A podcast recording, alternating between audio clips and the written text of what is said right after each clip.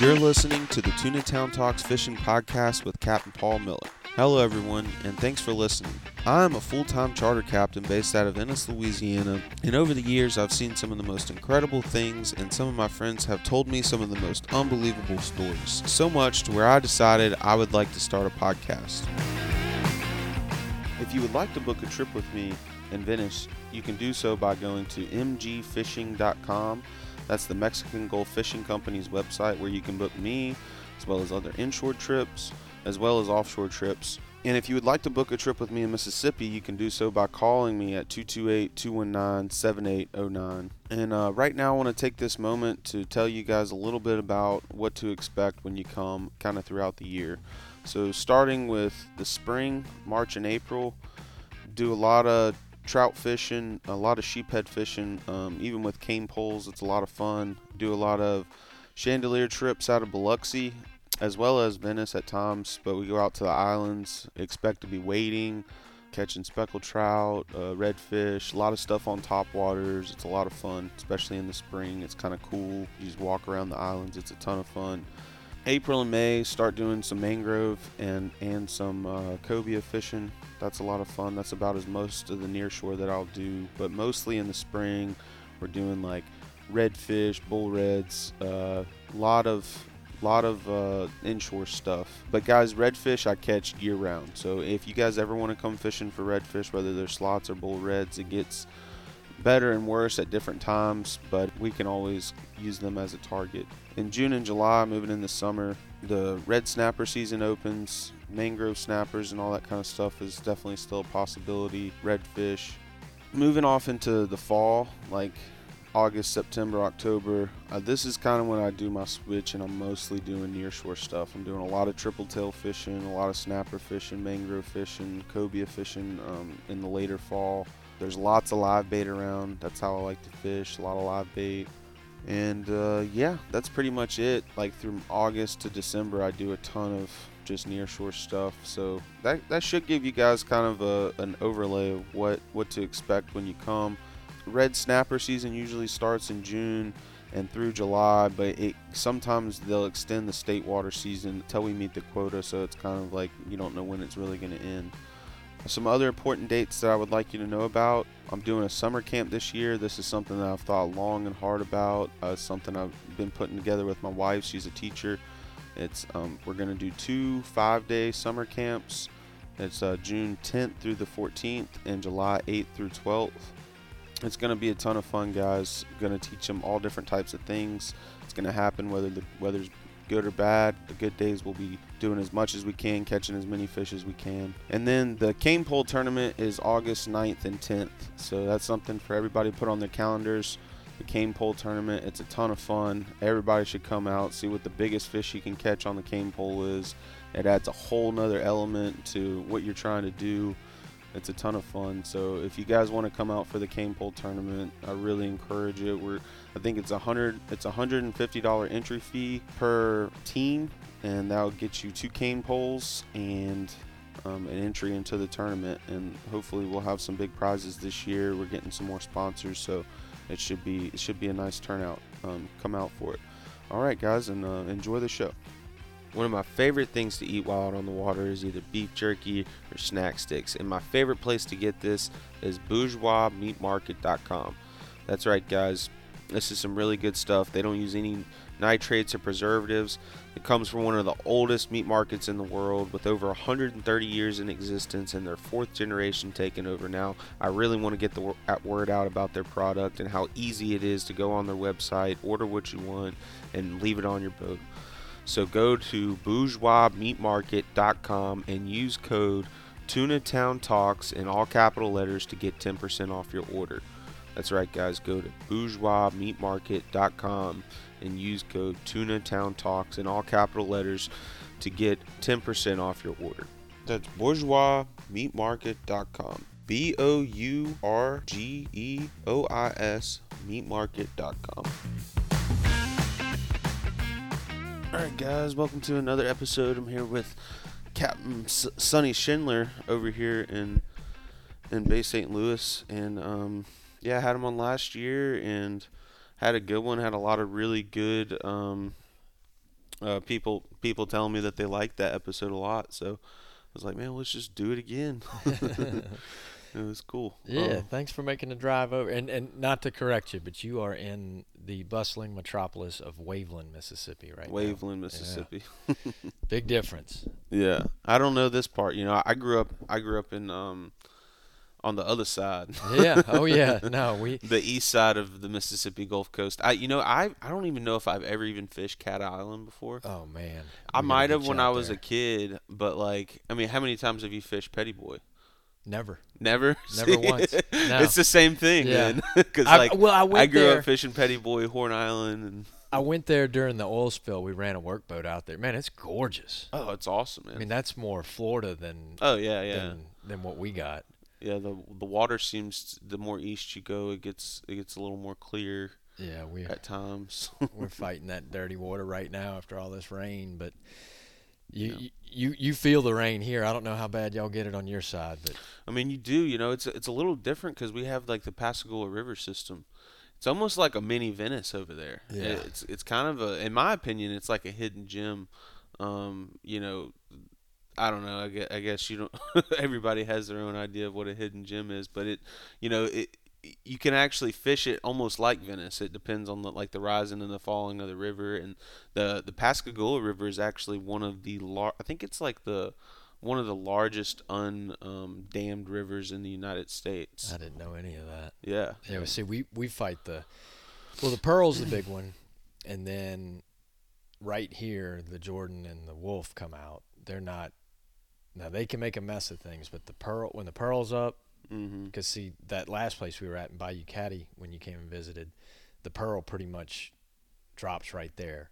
Yeah. Um, and then if they open the spillway, everything shoots. I mean, that is bullseye, middle. I mean, it comes right there, right, Mhm. right where we were last time. So, the la- we we were talking about fishing before you turned on your your stuff. The last trip I ran a week or two ago, the stuff I was catching redfish in uh, a, week or so before that, and I mean working on them, like stuff you might even be impressed with coming from Venice uh, you know, we had the big rain, everything flooded, and we went, I mean, to the exact point that a week or so before, prior to the rains. Now the water was green and full of bait, but went back to that exact point after the rain, and we had to stop fishing. We were catching so many channel cats Wow. and I, I wasn't like up a bayou or back in this river system. I was out in the Mississippi Sound, like not in a And catching freshwater cats. whacking them. I mean, Wow. it was awesome. I, I, I like them. I mean, you know, we, we, we, you know, trout's fantastic and redfish, triple tail, all that, but uh, something different. Yeah. know, they're they're perfect size, and Mm-hmm. You know, you gotta. sometimes you gotta. Hey, man, ain't nothing wrong with no catfish. No, no, no. What you been up to, man? I hadn't talked to you Oh, since last time. Man, I had I had my first kid. Boy or girl? it's a boy. Ugh, We named him Mako. Little Nice. Mako. Yeah. nice. Super cool. Yeah, I'm all girl, man. I got my girl. I'm, I'm into that. Yeah. Yeah, we had a little rough start in the beginning, um, but uh, you know, everything's worked out now. He's seems to be a very healthy healthy kid, so we're very very fortunate. That's it, man. How about you, man? How was your uh, 2023 season like through and through? It was good, man. It- you know, I think, and and I sometimes I get the credit for it. You know, people think it's it's me pulling all the strings for sure thing. Um, just you know, because I'll come on the podcast and do this stuff. The the other guys don't really care for the the the writing and the and the podcasting and the and the TV shows, but they're they're the they're the main Mhm. parts of Sure Thing. Uh, but I, I, I think every year, um, with the exception of uh, you know obviously Katrina and and the spill, I think we've uh, set the bar again every year. I think we broke all our records again last year for bookings and um, Really, even through COVID, huh? Even better than man, COVID. we rolled. We Really? rolled. It w- See, and that's the way it should have been. Like, uh, COVID should have been a time where, uh, like, you could build your your business. I, sh- I certainly did. You know. Well, Um, i i comparing Venice to Mississippi Gulf. It's not even in the same stratosphere. Yeah, yeah, it's You a know, different animal. You're sitting in a VRBO right now. This we're sitting in my my brother and sister in law's house just because we needed somewhere quiet to go. Uh, but the the the the civilization we have here, you know, Mhm. I, I've been a while since I've been to Venice, but you don't you don't stroll through Venice. You know, you go there with purpose, and and and you know the fishing's world class. Uh, you better bring the party. right. Yeah, you got to bring everything, and and you know, the Mississippi Gulf Coast. You know, we got these casinos minutes from here, golf courses, hotels. You know, not big malls right here, but in between where you and I live, uh, outlet malls, and mm-hmm. you know, I hear a Top Golf is maybe coming. Really? Yeah. That'll be cool. Uh, so in the beaches and you know, so during COVID, people came here to get away from the bigger cities and the whatnot, and you know, it took them about five minutes to realize, you know, we, we got to get outside. Let's let's go get some stuff done, and, and we we capitalized on that. The uh, the funny thing is, you know, most most of our I never got it. Did you get it? to what? COVID? I did. I, I did get it. I didn't get it. I got it once. and my uh, my wife works at a hospital. Um, knock on wood, you know, neither one of us has has gotten it. Mm-hmm. But I don't think any of our guides got it during you know the height of it, 2020 into 21, until they went hunting.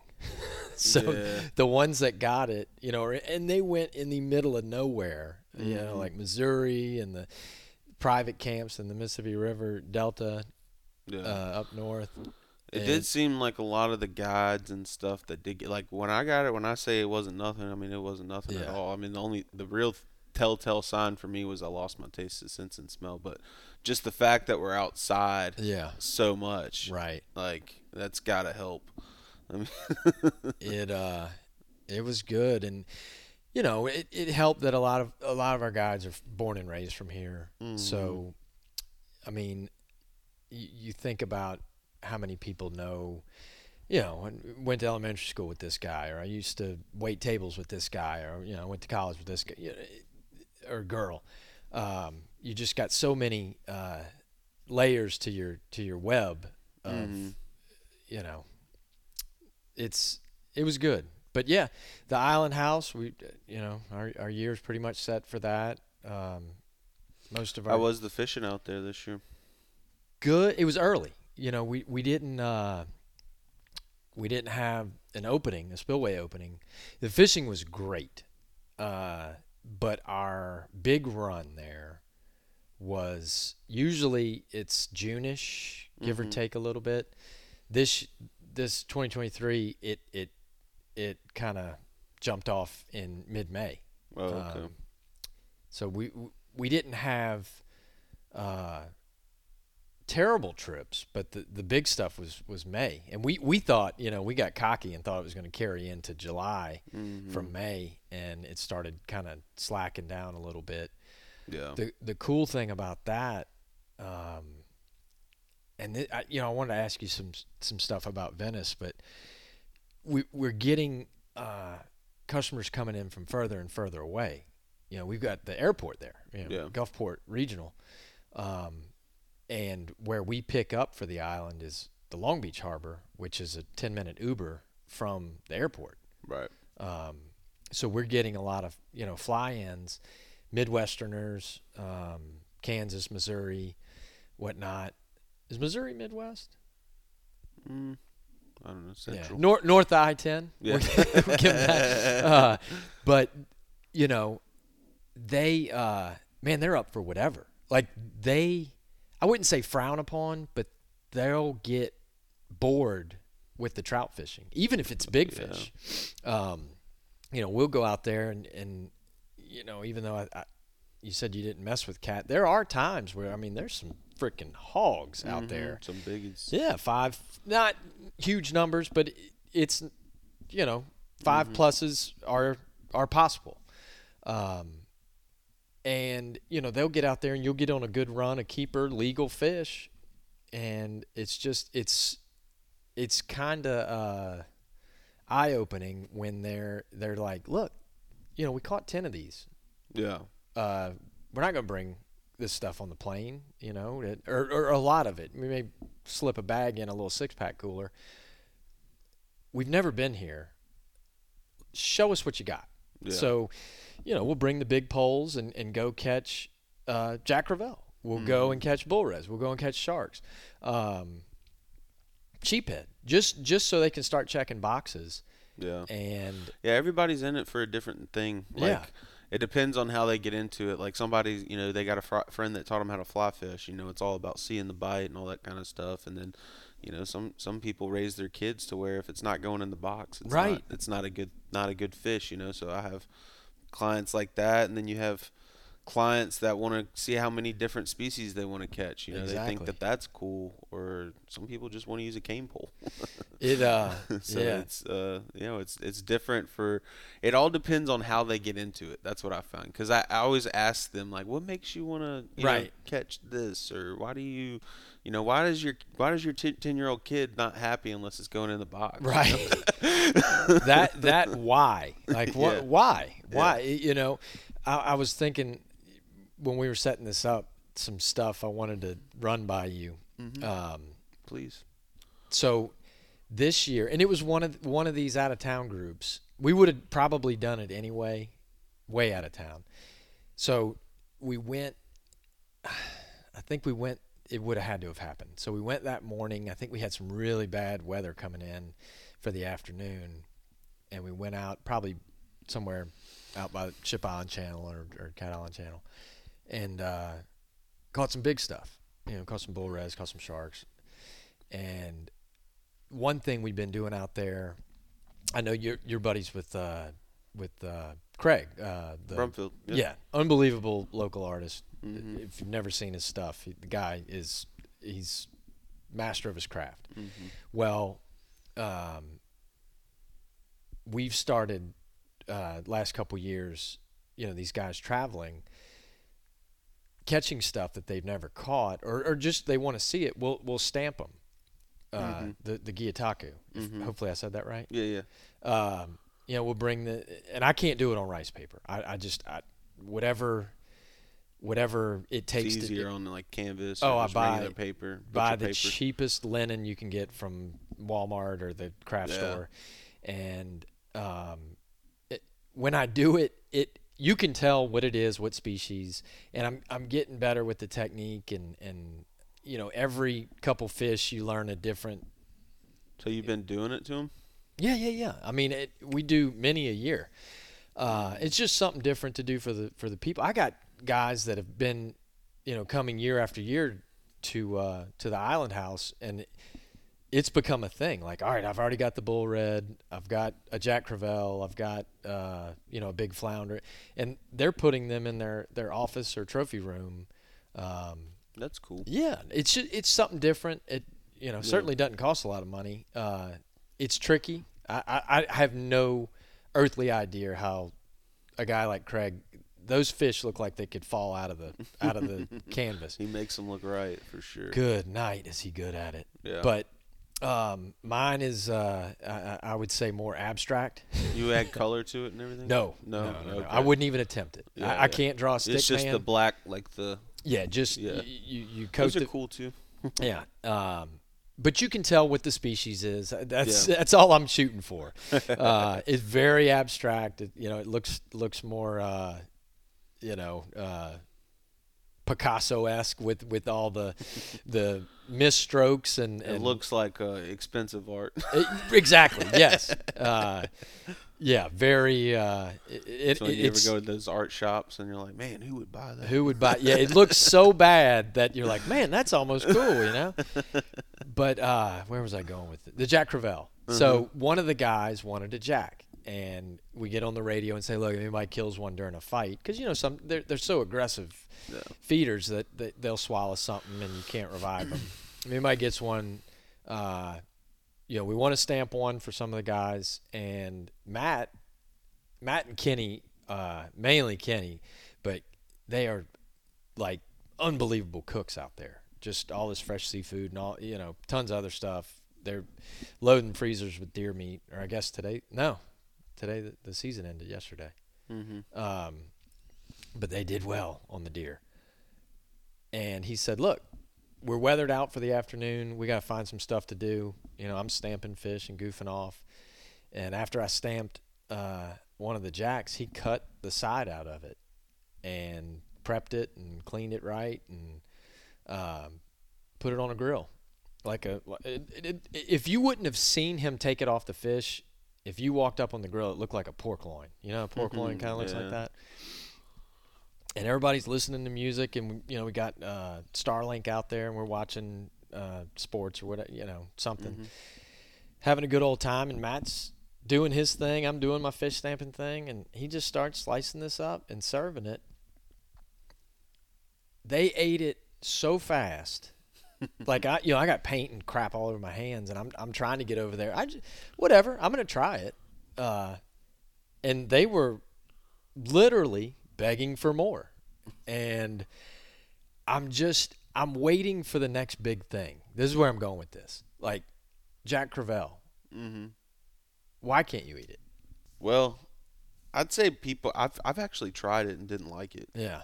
I, I can't say I didn't I didn't get my shot. You know, uh, I can tell you those people. Now, granted, there was probably a beverage or two consumed with with our guests. Um, if it was one or two saying yummy, I'd be like, eh, you know, that guy probably drank twelve Busch Lights today.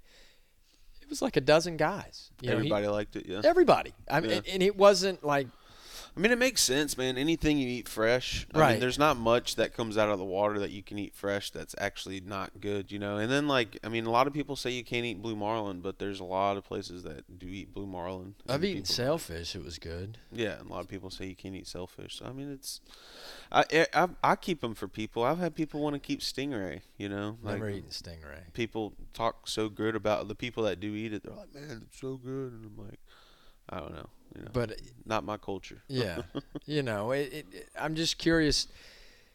Somebody, this is one of Kenny's famous lines. Is uh, you know, you you know why we don't eat whatever. Let's just, you know why we don't eat Jack Crevalle, and you say why, and he says because some fat dude with a funny white hat didn't say it was cool.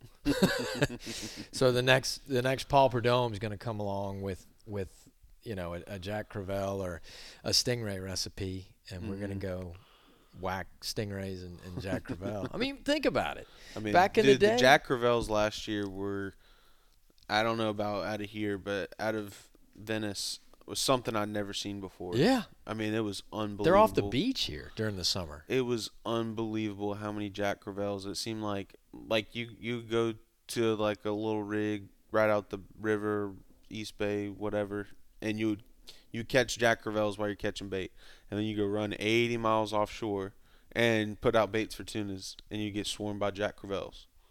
80 miles offshore. Out there on those floaters? Yes. I've never seen that. It was. I've never seen it either, but you could see them coming like, like they'd be around the like you could like see them coming through the water. You'd be like, "What the hell is that?" and like just getting walled off by Jack Crevalles. And I mean, I would get in the water and go diving, and you would just see. I mean, it just seemed like everywhere you went for that. I mean, in the spring last year, it seemed like literally everywhere you went. yeah, y'all better figure out how to eat them things. That's what I was saying. I was like, dude, we got to do something about these. Like, Are the sharks still bad down there? Oh yeah, I mean they they. I feel like they get you know they kind of come in waves, but I mean yeah yeah they were bad you know I had I had triple tail getting eaten by sharks man. That so you know they get that that's pretty bad. Man, that uh, last time I saw you, that fish. Remember the the tagged fish? Yeah yeah yeah yeah How yeah. cool was that? That was cool. How how did that go? Oh I, I got it. yeah Well, no, I. no you tagged a fish So the last time we saw each that other, a buddy of mine shot and I it was your fish that you caught. Yeah. So the last time we were together, you said you, we were talking about tagging fish, yeah. and you said, "Oh, I got a tag. I need to call in." I guess that was the fish. that was the one yeah. so that fish, I remember the day. So listen to this. So this, listen to how ancestral this is. So the guy that came with me, Dr. Malcolm Nelson, he's from over like Destin, Panama City area. Mm-hmm. That's the guy who, when I was working in Venice, he sent one of his boats down, and we ran his boat. That's how I know Dr. Malcolm. Mm. fast forward years and years later, he was on he was on the best triple tail day I've ever had. That would have been like 09 or something. Biggest biggest one that's ever been on my boat. I know you've done way better than this, but for me, 24 and a half pounds is a big one. Is, for here, that's Mhm. that's a beast. Uh, and we had several other, you know, 10, 10 plusers that day. Uh, anyway, and then we, we lost touch for several years, and then he just called recently. He's like, "Man, I'm you know I'm getting retired and slowing down work. Want to fish more." And we've been a few times, done a few things. Well, that day, all he want and look, he's focused. I, I, I can't I can't imagine the focus this guy has. I don't have it. I get distracted real easy. If the mm-hmm. Jack Crevalle pop up, I'm gonna go catch Jack Crevalle. Right. If the trout are there, I'm gonna go do it. I just like to fish. He wanted a triple tail on a fly, and we went out, and it was like early October. It was still hot. That's my favorite. Is Mhm. is right before those first cold fronts hit Mhm. he came and look I, I don't i don't know what what we did or didn't do went and checked all the primo stuff i don't even know how many miles we covered that day and i think maybe one or two fish we saw one, we just saw and he's very capable fly fisherman um nothing nothing It- so we don't have a fish in the box and it's we left that morning. It's mid afternoon. I just he's a fun, he's one of those guys you can have on the boat all day, and you hear his stories and travels and fishing, and he, very interesting guy. Well, um, we're leaving Brush Island or that area because all we're doing all day is checking traps and poles and everything. Still beautiful, still calm, and we're out in the middle. I guess that would be Chandeleur Sound, and there's a big old log. He's already put all his fly stuff away, like put it back in the tubes, you know, cut line, everything. We're just heading in. It's time to go, and uh, we see a big old log. I mean, a big one. And I said, man, if if there isn't one under this, just don't come back for triple tail. I was like, this is too perfect. You can see all the little barnacles growing on it, so you know it's been Mhm. way out there. And sure enough, it I don't I don't remember the the the measurements on it. It wasn't a huge one when we got it. But sure enough, it was there. He put all I just stayed away from it. He put all his stuff back together. First cast, got it, got the picture, and I remember um there you know how they'll bleed easy? Like if you kind of nick their gill. Mhm. Well, that one, while we were setting up the picture, I, I don't know what we did or, or, or might have done, uh, but we nicked it and it was bleeding a little bit. So I put it in the live well while I was getting the tags ready just to make sure it was it was going to be okay. And it it you know they're tough, tough little dudes. And it came back to uh, to good. Snapped a picture, popped a tag in it, and let it go. And then you and I were together for the show a couple months later, and then a few months later, I guess you called it in.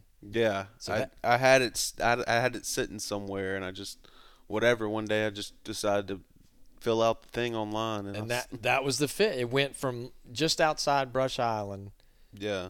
which is So I, I actually have it right here. I just pulled it up on my phone. The, the it was a uni- University of Southern Miss um, tag. Um, it was captured. Um, uh, let's see, Captain Sun- Sonny Schindler, Malcolm Nelson, on let's see, nine thirteen, oh, it was September. I 22. lied to you. and then recaptured twelve seven of twenty two. So it was December December seventh of twenty two. But I think that might have been a little skewed. I'm not sure. uh, Maybe it was the right date.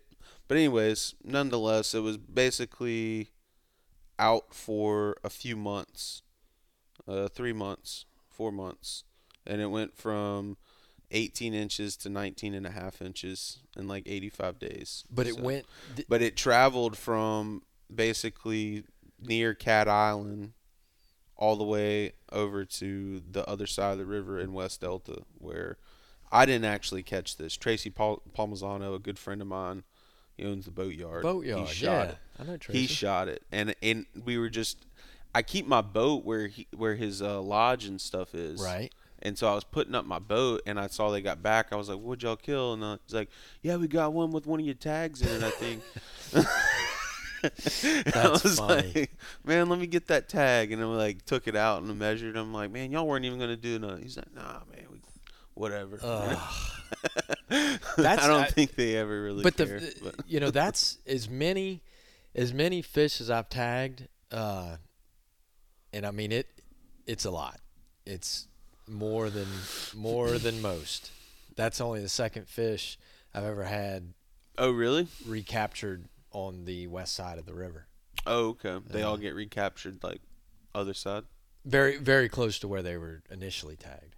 Hmm. Not not so much the triple tail, but the, the Yeah. reds and the trout. It's also interesting to know that that fish was orienting around a log, and then three months later was orienting around a rig. yeah. I mean it, it's. That's pretty interesting. Uh, did y'all have a good year on those?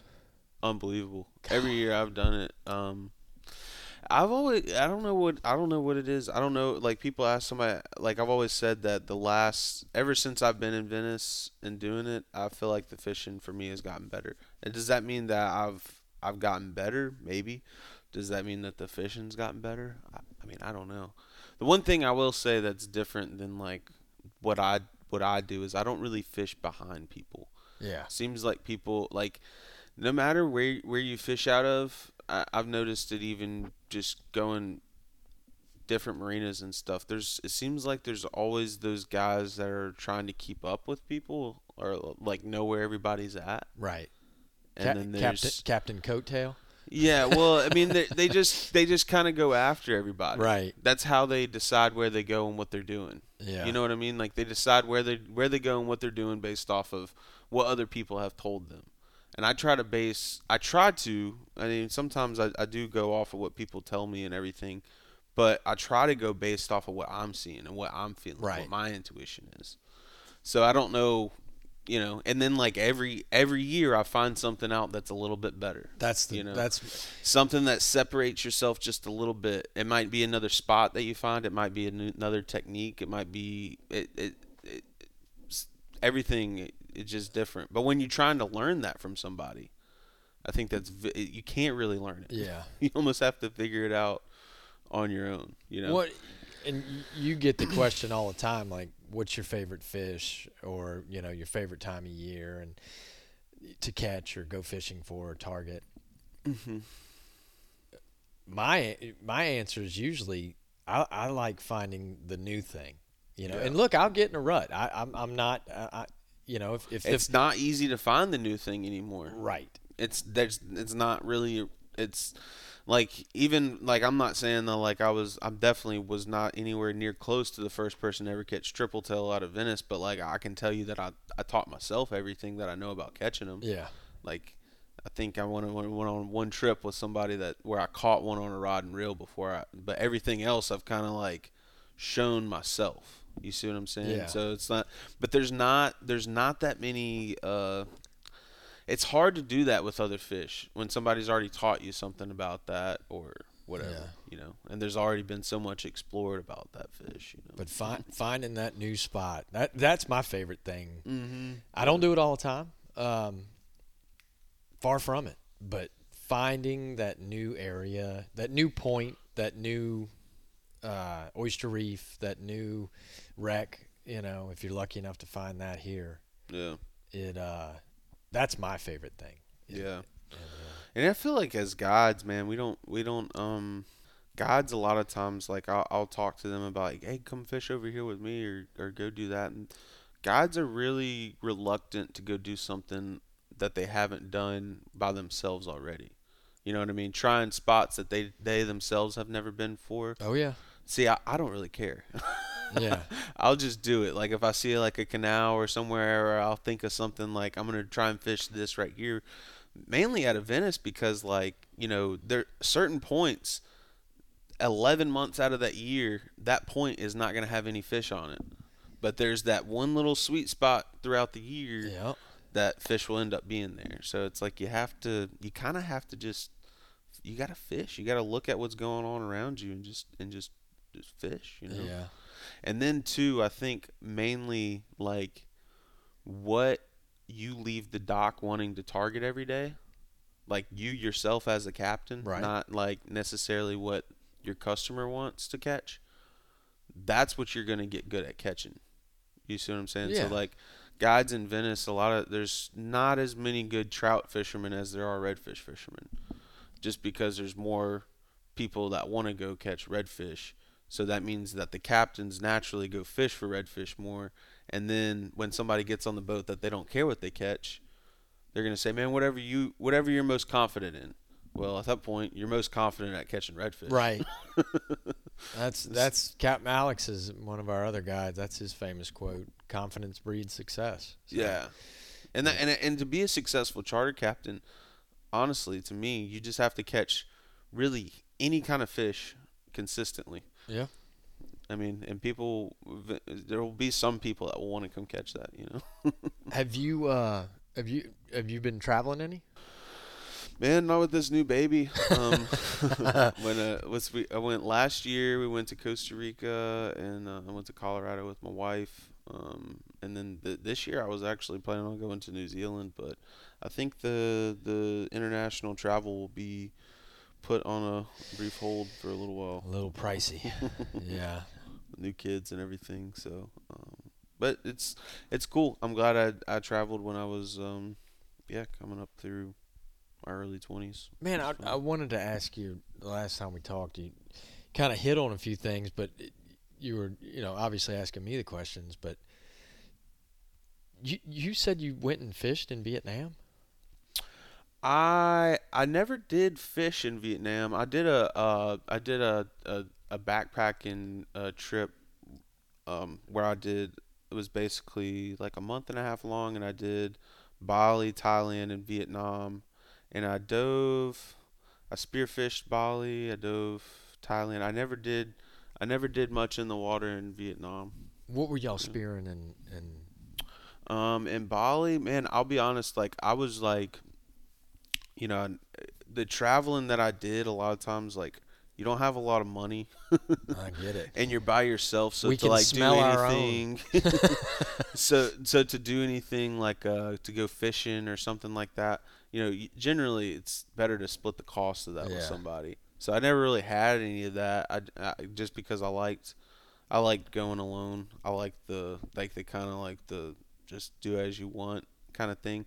But nonetheless to say that that means like I don't go over, like w- during those travels I wouldn't really like oh I want to go here to specifically shoot this you know? Right. but in Bali I remember we shot um, I missed a couple dogtooth tunas nothing big real real small ones. Um, it was really crazy diving though like the just huge currents crystal clear water.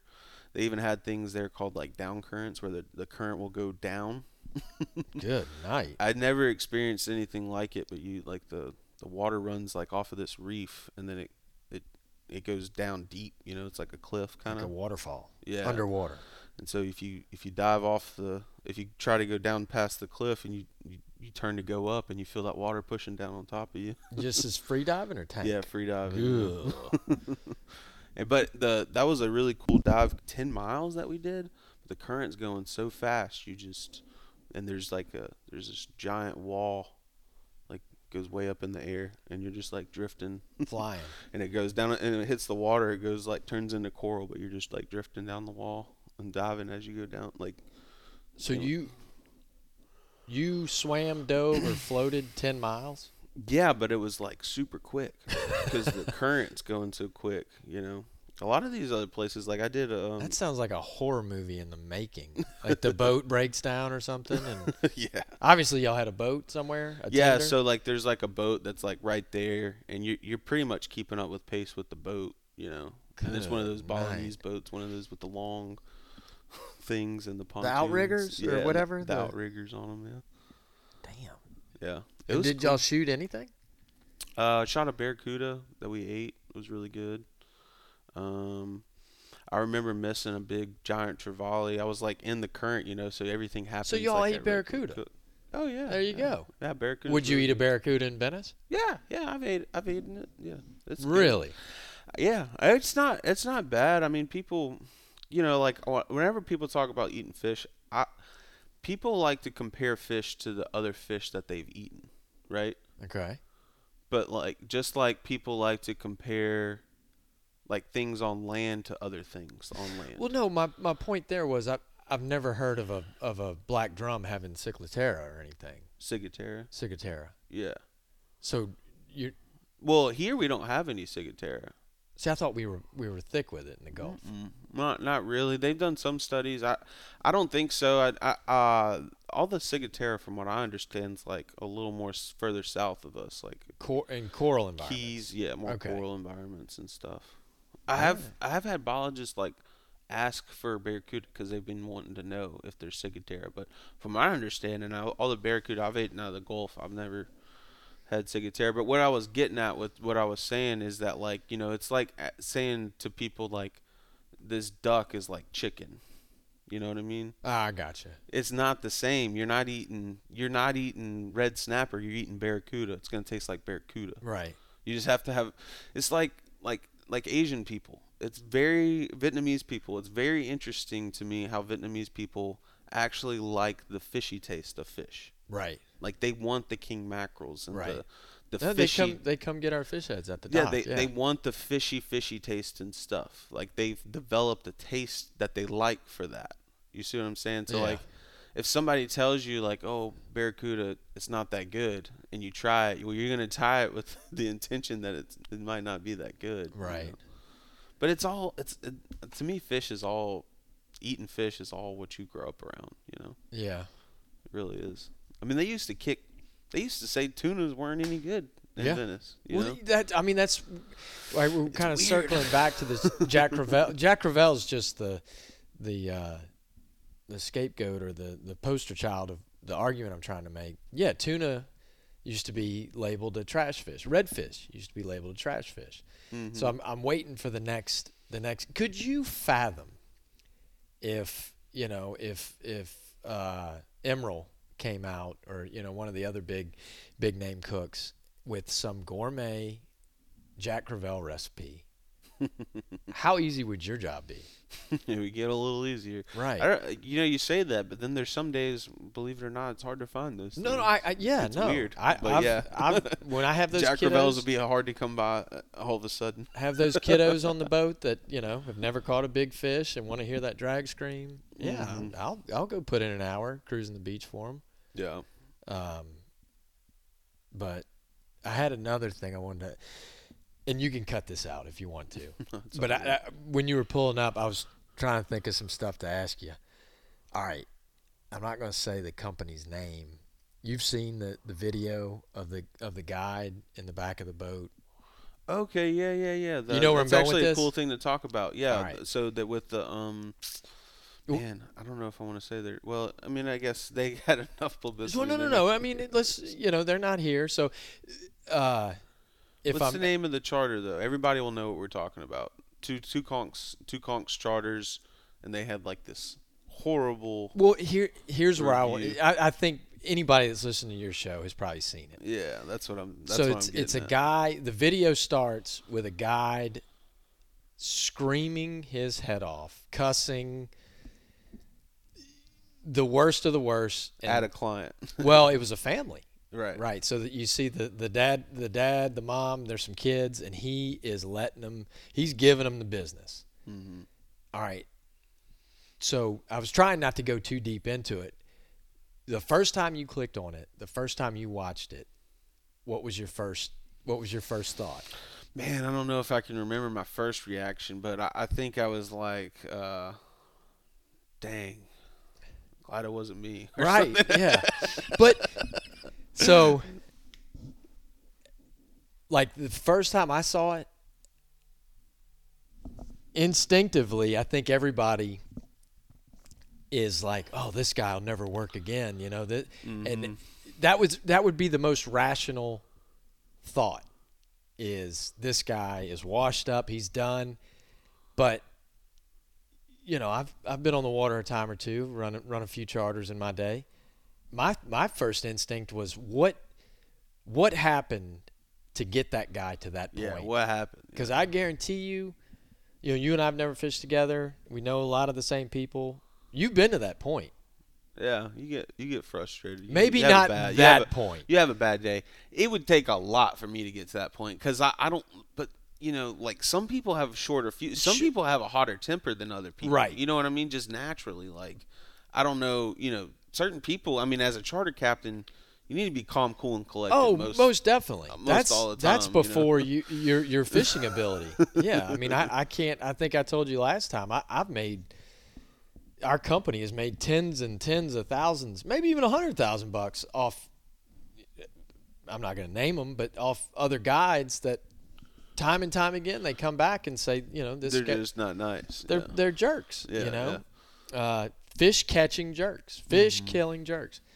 But the back to the the yelling guy, um, you know, if if if you did a little digging to figure out what had happened, and I wasn't there, you weren't there, but the the the consensus was that he told the one of the passengers several times to stay away from the throttles or move or don't touch this something something along those lines and he went back to rig a bait or, or he was um, messing with a fish. Some, something. something he went to the back of the boat and the guy laid the throttles over and almost threw him out of the boat and into the motors and uh, and he lost it when he when he got back and got back in the boat And pulled the throttle back. uh, you know, I, I think the adrenaline and the fear and the rage just pulled up Went to a head. and got to a head. And if if you've ever, you know, when they say adrenaline is the most powerful drug ever created, you know, I, I've had some instances where that adrenaline went through, and it's it's terrifying when a Mhm. full shot of adrenaline through your body. Um, yeah. but you know, I, I, my my favorite description of what it was, if uh, there's a there's a bit that Chris Rock does talking about O.J. Simpson. hmm I, t- I mean, I, I don't know. I'm not. I shouldn't laugh at this, but his his punchline is, "I'm not saying he should have done it, but I understand." You know, you know what I'm saying?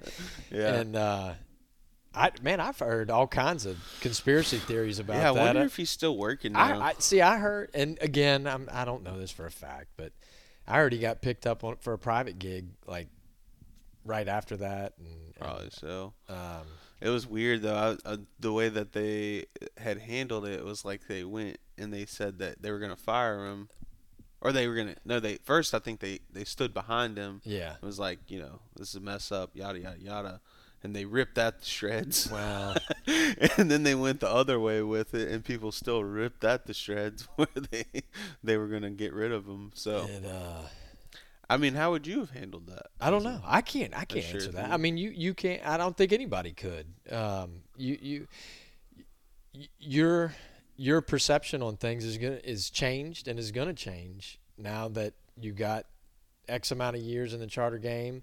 You're married now. You got a little one, so you don't you don't look at things anymore. You know, back in the day, it was you almost killed me. We were going out tonight with the boys, and then a couple years later is, you know, I didn't get to kiss my wife goodbye Yeah. you know and then a couple years later it's like i'm not going to be able to hold my son again Right. so your your response to that um you know especially if you if you told i don't know i, I, I mean To me, you got to do what is right. There's a right side of that to be on, and to me, I would have probably went on like with the guy and said like, you know, made him apologize and you know said we made a mistake. But if I wanted to stand behind him, like Yeah. if he had been there for a while, I'd stand behind him. But I wouldn't. I don't think I would change my decision just because there was some backlash on right on it on the online. yeah own it Yeah. definitely own it Own that that would have you know i did it 100% that was obviously me in the in the video i shouldn't have done it uh, i'm sorry Yeah. and uh, i can't you know i can't take it back but i can learn from it Yeah. um, But that's crazy. You know, it's weird how the internet can do that now. Like these viral moments can like, you know, it's. I'd be interested to know if that actually helped their business or not. Because I mean, there's a lot of publicity. you and know? we're talking about it Yeah, we're talking about it right now. But yeah, I mean, you like I, t- I tell my daughter, and you, you'll get these little. You know, I'm excited for you because you get you get to you get to teach this little little person, Mako. You get to Mhm. teach your your boy all just like you're guiding. You they get a fast track. You know, they, hopefully they will learn from the mistakes That you've you've made, made, or, yeah. or your brothers, or your, your you know your friends or family. Um, and I just tell my daughter, just assume you're being filmed. I mean, think about it. Yeah. You know, everybody's got a ring camera on their front door. I, I got a camera in my lap right now. You got one sitting right next to you. I, there may be one in this room. I don't know. I hadn't spent enough time in this house. Yeah. Just assume you're being filmed. Yeah. You know, Yeah, back in the to back in the day, it was don't do it or don't say it if uh, if if it wouldn't fly with grandma. You know, if what you're doing or saying pisses off your grandmother, then don't do it. Yeah. But now it's, you know, the whole everybody's grandma's gonna see it. Yeah. You know? Yeah, it does suck too because it makes everybody like, I don't know. There's so much red tape on everything No, you're right. because there's so much. You know, that was the cool. That s- s- some people say that's why Port Eads isn't cool anymore. Is it South Pass is open? yeah, yeah, it's open. They've dredged it. Damn. Yeah, but they, uh, I guess there wasn't enough people using um that, so the parish like closed down um, Port Eads. Like, there's nobody there. It's crazy to see it too, because I mean, there's like a, you know, it's like huge facility. Right, yeah. they spent like twelve million dollars developing all that, I stopped there. and yeah, there's nada, bro. we were. I was. It was open, so this would have been eleven or twelve, and we had to stop there. One of the boats we were running over to Fourchon. Man, that thing was fine. I mean, that was like something out of a out of a What was that? Port Eads. Oh yeah. But like the dining hall and everything was open. Yeah. None of Oh, yeah. that's open. No, no, no. It's Can all- you bring a boat in there? Yeah, I mean, I fish around it all the time. I mean, if it rains, I go up underneath there and get out of the rain. But Do they have power and water? Um, as far as I know, I mean, there's power lines going down there, but I don't know. Like, I don't know if it's being like work, if it's working or what. You know, That would be cool. wouldn't it be if they could? They, I think, what happened with that place is whenever they opened it back up, like you said, they had the dining hall and everything. They were they were charging a, I think it was like two fifty a person a night to stay there. So it was like a Yeah, but then you got to get to Venice, downriver, and to Port Eads. I mean, and you're, then you're going to be paying seven, eight bucks a gallon for fuel on top of that, yeah, on top of that. it so is a just like a- novelty. It is, man, but you got to make it. You got to build hype around it before you start charging. You know what I mean? Like Yeah. if they would have got a lot of hype, got people going there, get used to going there, and then start trying to. But I don't know. I don't know. I I used it a couple times, but yeah, it's gone. I mean, it's just it's just there, just not even being used. Jeez, You know. have you have you been doing any offshore fishing? Yeah, I did. I, I me and my brother went out and um in October. We caught a big tuna. That was cool. Trawl boats? Mm-mm. Caught uh some big mullet and uh just went out there by Cognac and caught one. Damn. It was cool. Go straight. It was funny too because it was like you know we built that trip up for a whole year with his with his buddy and um we did three days of fishing and they called it a I don't know trying to go tuna fishing on a bay boat you know in Oh, October. you brought your baby. yeah, my baby. It's Okay. like it's like uh it's not uh you can't really call it like you're gonna be able to go do that Right. in October a year out. You know what I mean? Like everything's kind of got to align. So everything aligned, and we get out there and we're soaking this mullet, and it just I was I was like, man, like we're gonna have to get a bite soon. Like you know, been fishing for like an hour, hour and a half. And All of a sudden, one just just came up, caught him. I went on a dive on cognac, and then we came in. That was it. Done. We were in by like noon. it was fun. But nah, I, I did some, but I man, to be honest with you, I fished a lot this year. Like every year, I mean, I guess you know this, doing this so long. Every year, you get more and more busy. You make more Oh, and more yeah. friends, and like you try and like squeeze in. Like I'll take you know afternoon trips, and you try and squeeze in as much as you can. So like, I felt like this year I didn't have as much uh like free off days. Yeah. You know what I mean? To like The- hop on as a deckhand or do. I didn't really have a lot of those days this year just because like if I you know if I fish ten days in a row, it's like I have to get home. You Oh, know, and, yeah. You know you gotta. So it was my I just I was just jam packed this that year. free that People free just- time's gonna get a little shorter and shorter here. uh, Yeah. What- I was actually wanting to go out today. no, I, I, YouTube I'm- today. yeah, no, I I'm got one boat getting fixed, and I'm actually gonna borrow a boat for the weekend this weekend. Mm. Uh, so that's that's I had to get up at the crack of dawn to go strip a boat and put all my stuff in the other boat. I was like the old Venice days. Did you make it down to Venice this year? No, No. I, I man, I I I only got to hunt. Uh, I didn't even hunt last year. I got to hunt an afternoon and a morning this year, and I have not been offshore fishing. I went two two years ago with Alex when when we had an extended red snapper season. We got to Mhm. go out there and goof off one day out of here. You don't even snapper fish out of here. Uh-uh. You never do. Man, my goal, I'm telling you, my goal is to point the boat north. Like I'm, I'm telling you, I, I- I think there's more consistency as long as we don't flood. There's more consistency, easier and better money, and a more. Uh, I don't want to dog my my Louisiana Marsh clientele, but man, that nearshore clientele, you catching whatever you catch, they just seem to be thrilled with. Mhm. Um, you know, a big part of what we're doing now is with the Blind Tiger Restaurant and Shaggy's.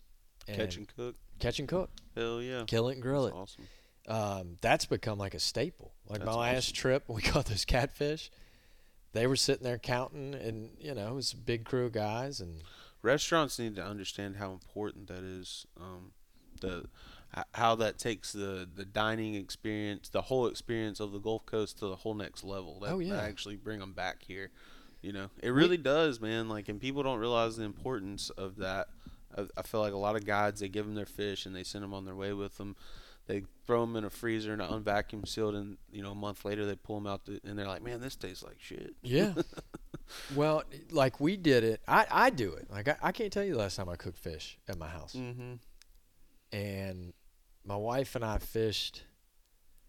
I think it was New Year's Day, or maybe the second, and we went and went red fishing, and uh, we.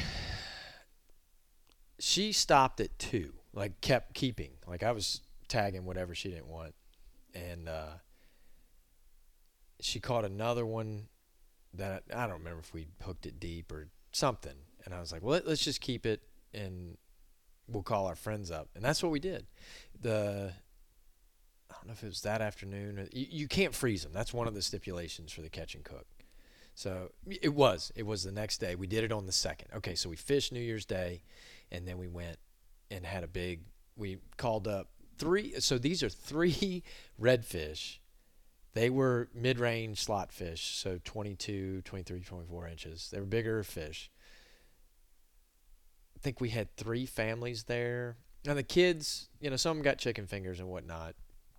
Mm-hmm. Everybody got fish tacos, and I think we had leftovers off three good size redfish. Yeah, that's awesome. It's crazy. Yeah, it's a fun thing to do, man. well, y'all, and I was gonna.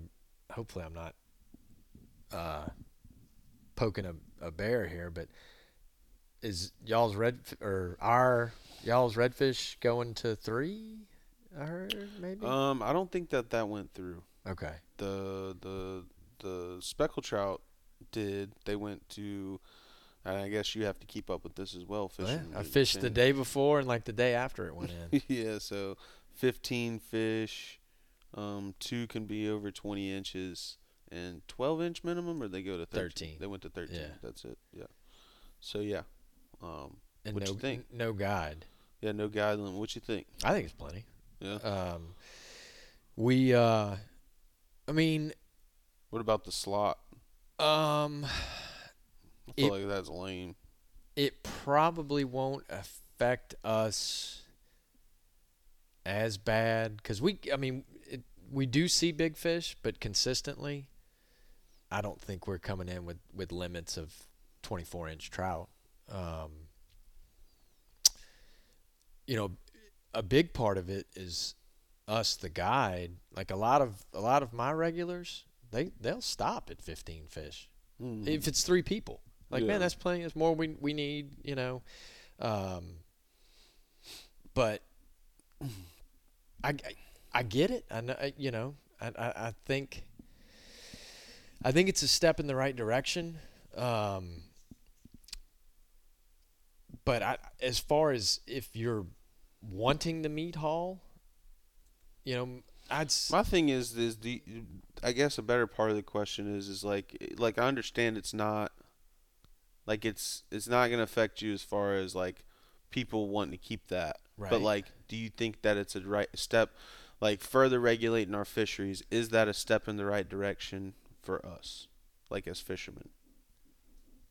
To me, I think that it's not. I don't think. I think that we're not like. you have a problem with the size, the bag, or the boat. I don't. I don't. I don't care what the limits are personally. Right. personally i don't care it doesn't matter to me because like i'm gonna be going out there anyways. I'm as long as i can catch enough for me to come home at night and they don't put season closures i'm not really into season closures i don't care. Like so f- to me 25 fish is too much. Right. but i don't think that that's necessarily going to help our fishery. I think what would help our fishery is if we improve the habitat that we have. Well, I'm with you on that. so to me it's like the problem is is the center of the conversation whenever you talk about conservation is regulations Right.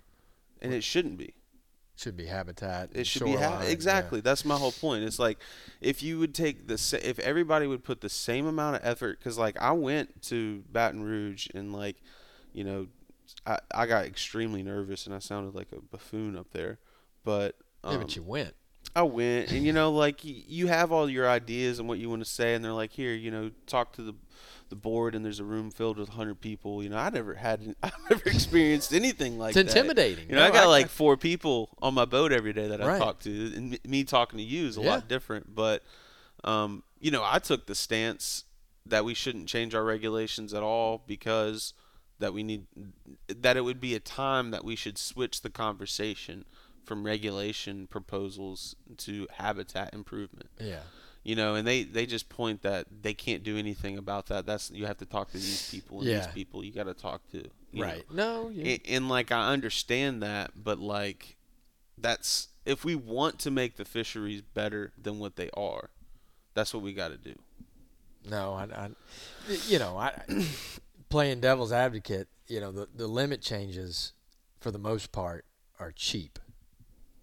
Almost yes, I mean it's going to come with a cost. You got to pay people and update this and whatever, but compared to restoring the shorelines in East Bay or or or uh, you know, rebuilding Freemason, that's a drop in the bucket. right yeah I'm not agreeing with with not uh, addressing you know the the shorelines or the reefs and um, it would it would you know how Alabama did it with with the zones and dropping the stuff out there. mm-hmm. I'd love to see that stuff here. I, I- yeah you know. The problem, the problem with Mississippi and a lot of um, building habitat has to do with just people wanting different things. You have the shrimpers, Yeah. you got the Corps of Engineers, um, Sturgeon. Chi- these shipping channels Yeah. and stuff that like Alabama coastline doesn't really have to deal with as much. Um, you know, there's there's just a lot. Uh, the, sh- the the shrimping is the main thing, those because we have to have designated areas. To I, yeah. I'm all look. I, I'm all for it. You Yeah. know, we we I buy live bait every day. I, Yeah. We have to support these shrimpers, and I love eating shrimp. Yeah. But you're telling me that uh, that entire waterway from where your home is to here, that there couldn't be a couple of They could make more. Couple of you know football, couple football field size areas. Yeah. Um, And I think I think honestly, like uh, people in Mississippi should care more about the habitat in Louisiana and, and surrounding states because a lot of our fishery and why our fishery in Mississippi and all the redfish like I have the theory that you know redfish are only found in North America. There's no other place in the world that you can go and catch redfish okay. or speckled trout for that matter. So whenever these fish started evolving and developing, where did they come from? Where was the first redfish came from? To me, it seems like Louisiana. Yeah. like you know, you have the Mississippi River Basin that's been here for thousands and thousands of years that stretches from Montana to Pennsylvania and the seasons of all the water coming down that river year after year and then these these fish are evolving from it like that's where these fish are really coming from and then they're kind of splitting off and going to these other places and they they'll spawn in other places too but i think that's the that's the the main source of the biomass there so if you improve the habitat there it'd also be really good for surrounding um, surrounding areas you Yeah. know. but I don't know. Everybody's got a different idea as to what that would look like. To me, and from a lot of the fishermen that I talk to, is what we need is is rock or jetty barriers or wall barriers, seawall barriers Yeah. that protect um, erosion, but also give those fish like a safe harbor. You know. I can tell you that the, I think we talked about it last time I saw you, but man, some of these rocks and, and reefs that they've put in in the last 10, 15 ish years here, Unbelievable. uneffing believable. And like we were catching pompano on them this year. Yeah. Pompano. I mean, insane how good the fishing is on these things. Yeah, Um, and then Louisiana actually just took a really good step in the right direction. They they put a fad out there back um, where the Arcos used to be. Or Big Arco and Little Arco. I think. Well, maybe it's not where the Arco. I guess it is, but it's it's just to the just to the west of Cognac. They put a a buoy out there, and I mean it's I mean it's holding fish just like we knew, just like we So knew. you fished it? Oh yeah, yeah. It's holding. I mean, it's doing good too. And I know Billy Wells. Um, he was just. They were asking the guys that put it out were asking him how it was, and What do you think they fish. used as an anchor for that? I think they. I think they tied it off to Arco because they cut off Arco. Oh, damn. Yeah, one of the bigger little Arco. I think that's what they did, but maybe maybe not. But they got eight of them over in um in Florida, and they're about to put fourteen in Texas. But these are different. These are different ones. Man, when uh, when I used to do stuff with the Gulf Council, um, you would be good at that, man. I don't know, man. I'm not smart enough for that. Uh, look, I'm a bumbling idiot, but you learn. You, I maybe didn't didn't uh, didn't teach a lot of stuff, but I learned a lot. I mean, it, it was neat. They you had, were on the Gulf Council. no, no, no. I was uh, on an advisory panel. Oh, okay. Um, but you got to go to these cool meetings and seminars, and you do. so you so you kind of inform the council of what you're seeing or what you. yeah, you were kind of like a, a representative for Okay. your region or Right, right, area. right. I think I know what you're talking about. I've seen the meetings. Yeah, before. some some some of the Venice guys are, are in them or have Yeah. been. We went to one and it was uh, it was reef. It was uh, substrate or something. It's reef building, and they had a uh, a presenter, and I want to say it was like Puerto Rico or the Dominican Republic, and they were talking about how their their people fish. And I mean, it was fascinating. It's like, well, what do they fish? And it's like, well, they go and make fads. And you know, the first question was, well, that's whatever, umpteen thousand, you know, very very deep, 1000s of feet of Mhm. water. And look, she had it was a lady. She had the the video or the pictures. This is how simple it is. So they would, the town or the island or the beach would collect all the the riprap, like the nets and the old ropes. You know, if you if you've ever walked a, a, a remote beach, like we see it all the time on Cat Island, just because you don't have beach cleanup. You know, you don't Mhm. you don't have the stuff we have here on the on the highway. And they would pick up ropes and string, and that's what you do. You go out there every couple days and you pick up a, a, a old rope or an old net, and they would weave it in these towns, however long it took, days, weeks, months, year, whatever. And uh, when they would get to the desired depth, um, I think they would use boulders or you know heavy, heavy whatever, and they'd get polyballs or whatever other stuff washed up that was sturdy enough, Mm-hmm. and they go out in little pangas, and I, and I, you know, I was like, so you know, a couple hundred yards offshore, and she's like, no, one of these was like seventy miles out. Yeah, they take them out there. Take them out there, and you know, she was showing them putting them in the boats, and I was like, so how do they know one where to drop them? She's like, well, they just kind of base it off the other one. And I was like, well, how do they know how to get back to it? I was like, I'm looking at this picture of this boat, and it's a tiller handle, you know, Johnson Enduro or whatever, and it's just a bunch of guys with a, you know, million miles of rope in it. And she's like, well, they use the buoys like a constellation.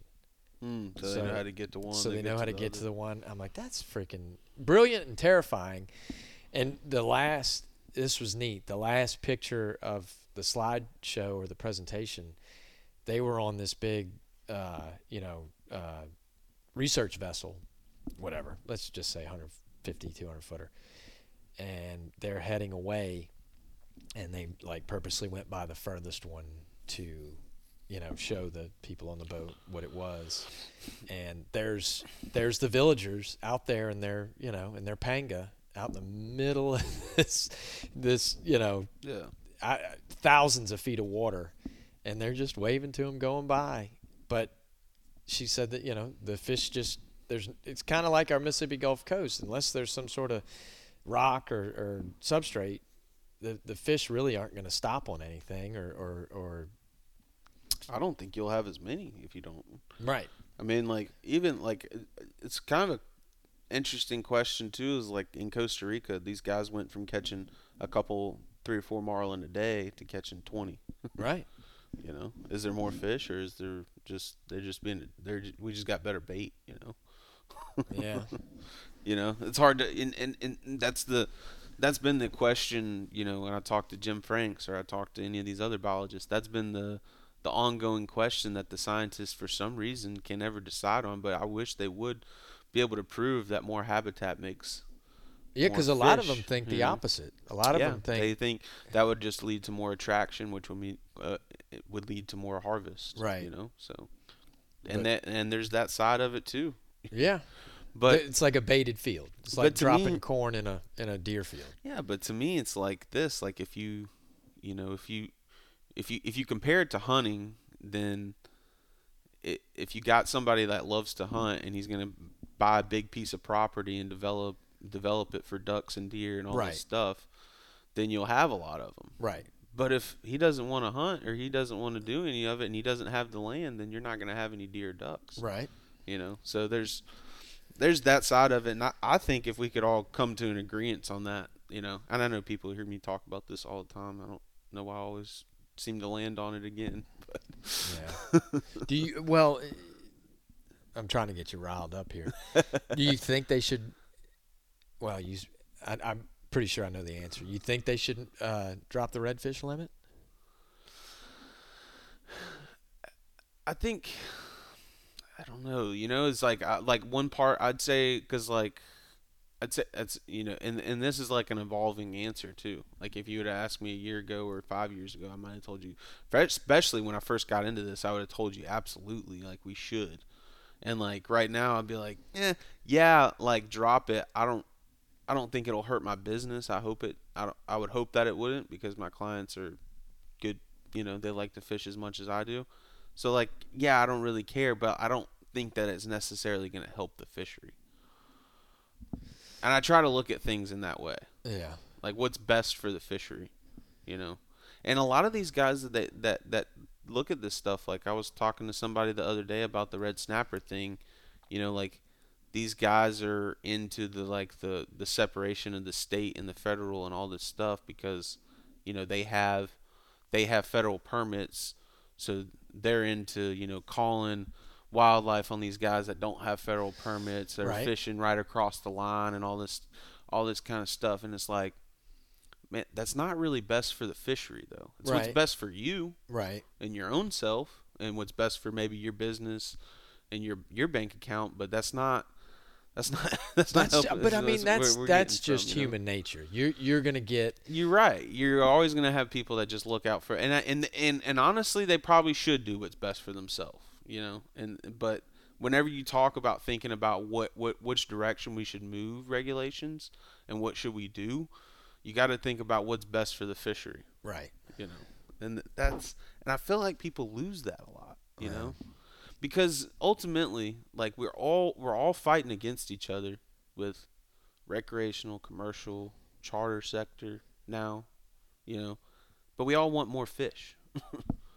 so we all would want more habitat. You're right. That's the that's the biggest like common meeting ground for all fishermen to me is more and better habitat. Like I mean I don't I don't know how how like I think it's crazy how you just explained a story about how people in pangas can go out there and put out these fads that are obviously attracting Oh, large 100 numbers of fish. But yet around the whole state of Florida, we have eight fads Damn. that are put out there by the government. You know what I mean? Like the whole east coast of Florida, there's no fads. There's no weather buoys. There's nothing. So there's nothing for bait to come to and stay at, you know? And that's what but that's crazy to me that like you know that we're all into putting this stuff on the bottom but really where most of the like life starts from is at the top Right. it's like if you had like an FH13 and FH2 I'm just talking about what we have here in Mississippi if you had fads there you would have more king mackerels Cobia. You would have more cobia Yeah. you would have more red snapper I think because you would have more bait you know Maybe they'll get it, man. Yeah, but it's it's difficult with the way that you know the um, the United States just has so much so many rules, you know. Because if you put something out there that's Somebody's sticking out the water, maintain it. somebody's got to maintain it, and somebody's got to assume the liability for it. Sure. But that's the main thing that we really need to change is that rule. Yeah.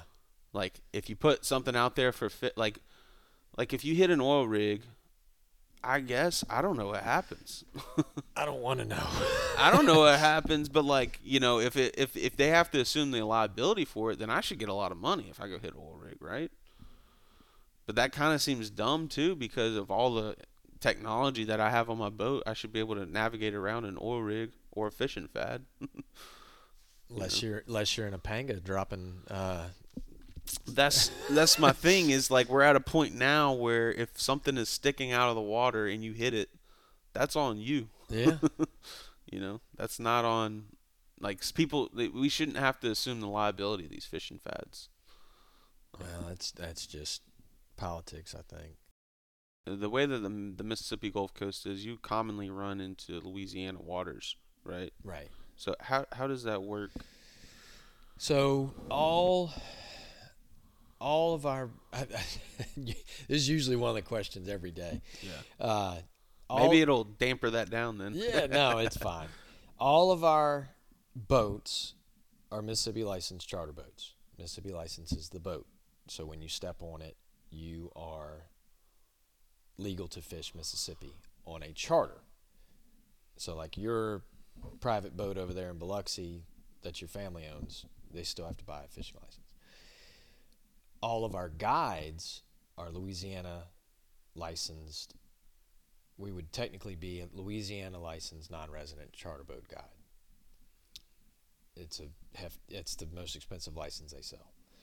Um, and with that, we're able to guide from Mississippi into Louisiana as long as our charter passengers either have a valid Louisiana saltwater license or what's called a charter pass. The charter pass. It's, I gotta that. it's yeah. good for three days. It's only valid if you're on a boat with a licensed charter boat guide. So don't go out and buy that thing if you're fishing with your buddies. You, it only works if With we the get guide. with the guide.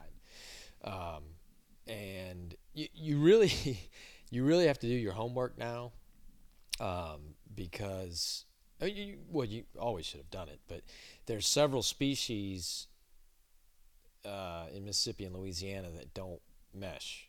So, a good example, um, like the other day, we had a little fog, so we stopped. Uh, I don't have radar on my boat, so we just idled a couple hundred feet out of the harbor, stopped at the rocks, and started fishing. So, uh, black drum, Mhm. black drum's unlimited in Mississippi. You can catch as many as you want, any size, whatever. So the group wanted to go to Louisiana. Well, we start catching little you know, 12, 14 inch black drum, which is awesome. They taste great. But they're not legal in Louisiana. Louisiana, they have to be the same as the redfish, 16. 16 inch. Yeah. So we're letting go. We have the intentions of going over there. So we're letting go basically fishing Louisiana rules so that if and when this fog breaks, we can jump over there. Um, fishing those rocks, you see some sheephead. Well, sheephead's unlimited in Louisiana. In Mississippi, there's limits on it. It's 14 inch, uh, 15 per person. So, you know, we obviously we're fishing in Mississippi, so we're going to play by Mississippi rules. Um, the other stuff, the trout and the redfish, you know, our our trout limits are more conservative than Louisiana's, so you're okay there. Not anymore, right? Well, no, you, we're bigger, so we're 15 inch. Well, 15, right. So But there's no slot. there's no slot, but and also the guide can't keep theirs, so it's similar-ish, Yeah. except for the big ones. But at least where we fish, the keeping the big ones is the lesser of the evil, if that makes sense. Mm-hmm. Um, so it's it's but again, um, there are instances where you're over in Louisiana, and let's say you get there and maybe summertime, if squall pops up, You got to come back in. you got to come back in. You better know what's in that damn darn box, you know, before you come back in, because the second you cross the intercoastal, which is only four miles from Bayou Caddy, or maybe even less, depending on which corner you come in at. I mean, there's places towards the Pearl, like Heron Bay. Like you really, really have to pay attention to where you're at. Like that's can be depending on the salinity levels, can be great triple tail fishing. And I mean, you you go over one channel marker, one or two, you're in Louisiana. I mean it, and it's close. It's very, very close to the shoreline. So you uh, you got to be on your toes on this corner. I mean, it's it's Yeah. it's uh, it's so type, so so basically what you're saying though is in short it's like if you're in Mississippi waters you have to be in Mississippi like it, depending on whatever waters you're fishing is the the rules that you have to follow but you can't run into you can't run in and fish Mississippi waters with Louisiana fish if they're like The- in Louisiana limits The easiest way to explain it is on our trips, your what's in that fish box and in your wallet as far as license, not money. what's in that fish box and what's in your wallet or purse better comply. right They both have to comply at all times. So the second you keep a well now it's 13. So the second we keep a 13 inch fish in Louisiana, Mississippi's off the table. You're done. Mm. You, you no stopping. No can't nothing. stop nothing Yeah. So and that I don't so really dicey huh It's dicey because the triple tail's different. So yeah, no, so Everything's like if you go, if I mean, it used to be with trout was the thing. Like if you know, twenty five trout. So if you go out there and you get, have you have you been like, and you get stopped in Mississippi waters with a hundred and Yeah. hundred trout, Sure. And that that and you just tell them like I haven't stopped, I don't plan on stopping, Yeah. and they let you go. A lot of times, like the last good one that got me, he got me at the launch. Mm-hmm. Like we pulled up. We weren't even at our dock where you and I were last time. the The launch is up the canal from there. We had to stop. and, Like the guy had to get something out of his truck, Mm-hmm. or I had to get something. Out. Anyway, we had to stop at the launch, and the agents will sit there. Well, he stopped, and we had gone to Louisiana. It was just me and one guy, Mhm. and uh, I wanted some fish. One of my really good regulars. I wanted some fish, so we both kept. Uh, I don't know if we hit the limit, but we were over. We were over what would have been Mississippi's, even though we were in Louisiana. So we came in, man, we freaking chest out, you know. And the agent walks over, and I, I didn't know the guy. A lot of them we know, and he's like, "Hey, you know, let me see what you got." Man, I was proud of it. I lifted the box up, and he's like, "How many is that?" Whatever. I, let's just say forty-five. It was two guys, Trout, right? right? And he goes, we got a problem. And I'm like, ho, ho, ho, you know, I mean, it, the, the pins coming out and the radio's going on. I was like, well, no, no, no, Louisiana, Louisiana. He goes, what? What? I was like, Louisiana. He's like, well, you're, you know, it just it went south quick, and I had had to calm him down. I was like, I am a Louisiana licensed charter boat operator. Well, let me let me see that. He was a young guy, and I didn't lose my cool. I didn't I didn't scream and you know Yeah. mf the guy. I said, here it is. Here's what had happened.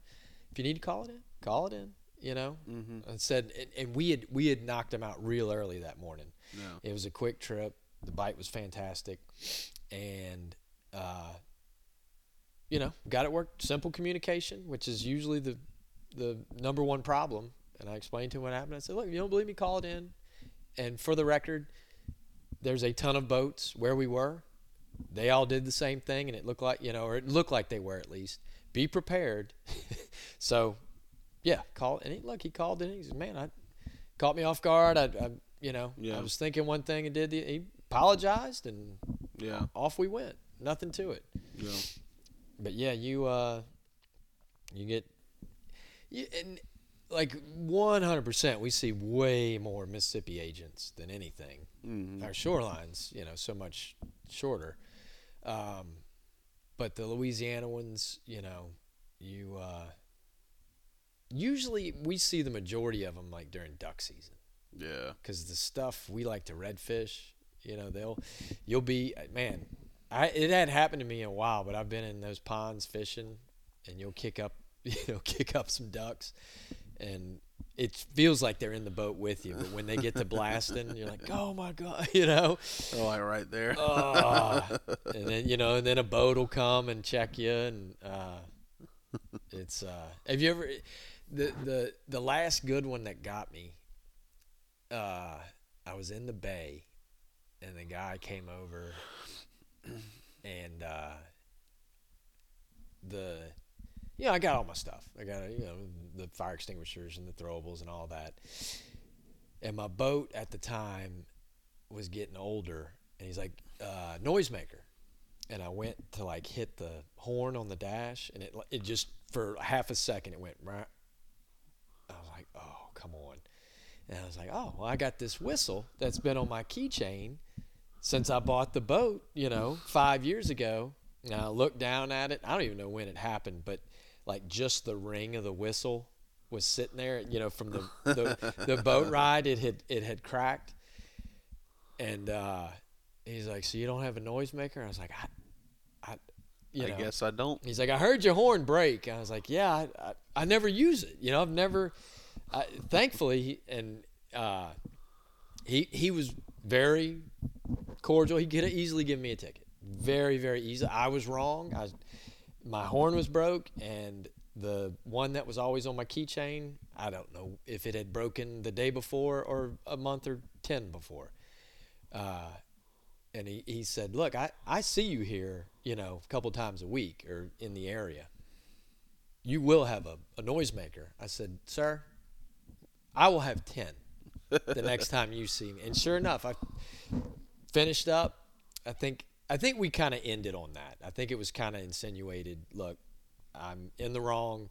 Let's get off the water. Let's make this right.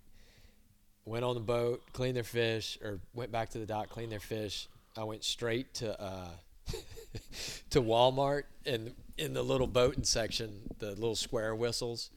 I still have them. I, I, I cleaned out the entire, however many were in that row. Yeah, they're like two bucks a piece. I put them in every nook and cranny of that boat. I will never. That was so embarrassing. Ah. Yeah, it does. sucks when you get caught. Well, it, it, you know, it. I've done some dumb stuff. I'm probably going to do a lot more, but for that one where it was like the horn, you Yeah. know, Yeah. uh, whatever. I mean, I, I'm glad he didn't give me a ticket. Yep.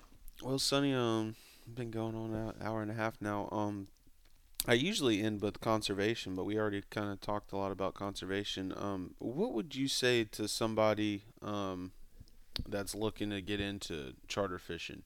Like, cause you've been doing. How long you been doing this now? We're starting year 22. Year 22. So if there's like, cause I hear people all the time. I mean, you get it as a guide. You, people all the time, you know, don't like their job, want to be a charter captain, you know, yada yada Living yada. Everybody's got a different. Um, what would you tell somebody? Cause I, and, I, and I will tell my listeners, I'm planning on fishing a lot more in Mississippi this year, probably a little more eastward than where you guys are Yeah, at right man. here. But Come um, on with it. that's that's my plans. I'm going to be fishing Louisiana, Venice, Louisiana, and um, out of Biloxi um, for 2024, just to let everybody know. That's awesome. But um, what would you tell somebody that that's trying to get into this? Um, don't quit your day job. I I would have a fallback. Um, had had I I think had it depends on your situation, right? Like, what if you're what if you what if you're like 20? I would still like I would still look college isn't for everybody. Mm-hmm. Um, I if I had it to do over again, I would have either gone to a maritime school. Um, you know, my I think I told you my brother went to one. Mikey that started Sure Thing, he went to one. Um, it's a good foundation. If that wouldn't be the route you wanted to go, I would probably get some sort of technical degree, like in uh, you know engine repair. Um, I, I I think that would make you extremely uh, valuable if you had a outboard mechanic, um, even just some kind of background or knowledge of it, um, uh, or diesel. Diesel would get you the big money Yeah. um, if you had some sort of uh, diesel mechanics degree. Um, But like, what if they just wanted to do what you're trying, what you're doing? You'd still tell them to do that. Like, if if they just wanted to be a local guide on the Gulf Coast of any state, yeah, I, I, you know, I would have a fallback or a side hustle. you would. um, for whatever. Cut, cutting. I know a lot of these guys. You know, the the firemen do a, do it a lot. yeah, um, firemen do it a lot. A lot, of, lot of firemen. Um, you know, guys cut grass. Um, I would have a side hustle, especially if one day, you know, you plan on starting a family, getting married, whatever. Um, I was fortunate enough that my now wife has been with me from before I had my license, s- hmm before I worked on my first deck of a charter boat. So she's been with me since day one. Um, there's been times where you know I, I'm thought about maybe doing, not wanting to, but for the for the sake of the family, like maybe you know Doing maybe something else. doing something else, something more stable. Um, You're saying you think that you need a something on the side just because it fluctuates a lot. Like you're not always going to be busy. You're not always going to be booked. type of thing? Um, yeah, and there's variables. You know, there's there's your, and keep in mind, I love my job. 22 years in, I'm more in love with it today than I was uh, back then. Um, but the variables are there. Your weather, you know, I'm, I don't even want to talk about storms of the past, but you know, they they happen here, the big ones. Um, you, you got that. You, you got man-made disasters. You got uh, you know you got spillways. You got you got all kinds of stuff. Um, they who's to say they couldn't close our waters? Right. You know, Yeah. I never thought we'd be homeschooling my kid. You know, Yeah. it can happen. Um, so I- I'm from the mindset of hope for the best, plan for the worst yeah play Um, it safe, kind of. play it safe. And what it all really boils down to is you, you got to be a good good person. I mean, it, it especially with the technology in this day and age. You know, like the, the the guy who lost his his stuff on the back of the boat, screaming at the customers. yeah. There's people in in Bali that know who this guy is now. You know, um, Yeah. but you know, if uh, if you swindle a few people, you know some. I know plenty. You swindle a few people, or or um, you know, you take advantage of certain people.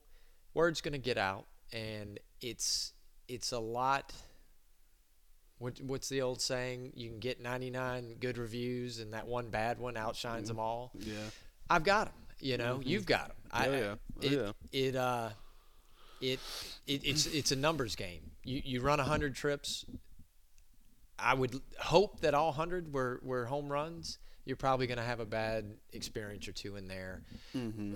regardless of what you intended to happen. So, the fishing, yes, it's a part of it, but and I, I tell everybody anytime they ask about Sure Thing, I personally think I'm probably the least consistent. I, I, I think I'm the worst fisherman in our company. Um, I, I, I will outfish those guys occasionally, but if if it was a if it was some sort of chart for the year, um, I would I would be bottom tier. But I make up for that, or I try to, by you know catering to people's needs, Showing uh, up with a good attitude. showing up with a good attitude because you got to man. The, Mm-hmm. that weatherman's gonna make your life a living hell. Yeah. Um, the boat's gonna break. The fish are gonna move. Uh, the salinity's gonna drop, and you you need to be there. You know, at least trying to keep morale up. Morale's infectious. Mm-hmm. So you got good morale on the boat. Normally, it, it spills over to the other people. If you got bad morale, it, it that that bad morale it Right. spreads quick and it's it's it's toxic. Right. Um, but it, another thing um, is if you're able to team up, you know, obviously Mexican Gulf, you know, they're they're the Yeah, they're the- you you have to have a network as a guide. you can do it solo. It's harder, but you need you at least need a network of people that are out there, kind of. You need a network. You, need a network of people that like know who you are. yes. That you you- you're gonna be out there, like people to check on you, you check on them, type of thing. the, the the stronger in numbers thing and look i mean our network goes far outside Sure Thing we've we've Mhm. got uh, jordan's jordan's little brother uh, josh hi him and his crew with grand pass out of the pass uh, harbor.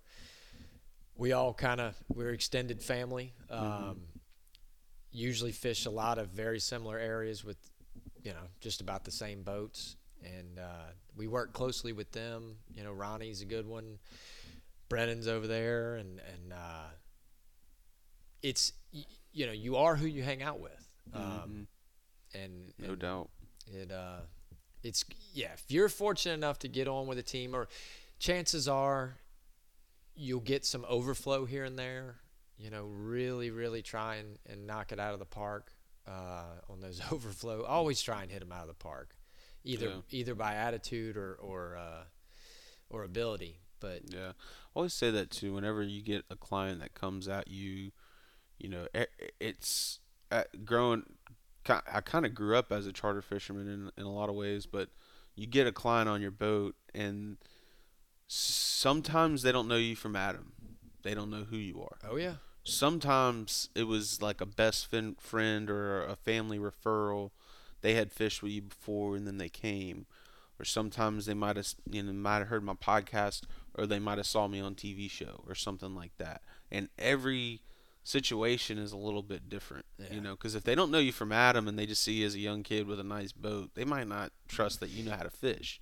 But if they've had a referral or they fished with you before or they saw you on TV, you got a little bit more credit there, well. you know. So there's that whole there's like a mental thing and- going on there. I you know I, I said I'd still love love my job after twenty something years. A big part of it is you get to build that schedule with the Mhm. clientele. Um, you know, I every year my calendar fills a little earlier. You know, I I filled it pretty much before the before the year began, but I got everything I wanted, and Mhm. and I worked hard for that. I, I worked hard to build these relationships and show these people a good time and. Um, It takes a lot of time to build relationships. it does. Because look, some of these people are, are bringing their children, you Mhm. know, or their their customers that are spending the money that are feeding their families. So it's they're putting a lot of trust in your hands to show these people a good time, and uh, you know, you know how it is. They get on the boat and they're like, "Man, when we were in Cabo fishing for this, we caught this," and and you're like, "Oh crap!" Or you know, we hate to hear that they fished with y'all. We hate to hear that they fished with Mexican Gulf. It's like, Oh, wow. God, uh, you know, don't say Billy Wells. Why you say that? Man, y'all set the bar high. Oh, it's And, just hard uh, to. But you know, th- those. They've are. It's hard to be impressive, I guess, after they've been to Venice or they. yeah. Yeah. So then, then you just got to come at them from a different angle. You know, it's it's you know we caught the biggest fish I've ever seen, and it's like, well, what didn't you catch? And you try and find this, or Yeah. you try and pick them apart as fast as you can and figure out something they didn't do or, or maybe missed out on, and try and fill fill Yeah. that void, or, or I hope people come with you with realistic goals too. I'm a big goal filler. I like when people come at me with like, you know, what's the purpose of this trip? Some people will say, "Oh, I just want my boy to catch a few fish," Yeah. you know, and then that's fine. no, that's some that's people it. are very specific about that what they want, you know. So everybody's different. But um kind of on the same premise of this question, do you think that the Mississippi Gulf Coast or the the whole Gulf Coast um, do we need more fishing guides or do we need less? Uh, I don't care. You don't care. Don't care. When when I when I came back from Venice, Because don't you feel like a lot of guides like are in the into that like there's too many? I think there's a lot that are. Uh, this is. I, I steal a lot of sayings, but I'm trying to give everybody credit if I can remember who who who I stole from. Mikey, the guy that started Sure Thing, his famous line was "all hat and no cattle." I think there's a lot of them that are maybe still here, maybe have come and gone, that just wanted to say I'm a guide. You know, uh, you know, like like it was a hell. I was a bodybuilder. Yeah. I went to the gym, you know, once or twice. you know, you know what I'm saying? I, I'm not, Right, I'm right. not a damn bodybuilder. uh, but you know, that think that it's it's once once that that certificate comes in from the Coast Guard, you know, and you you get that sweet decal on the back of your window that you're something.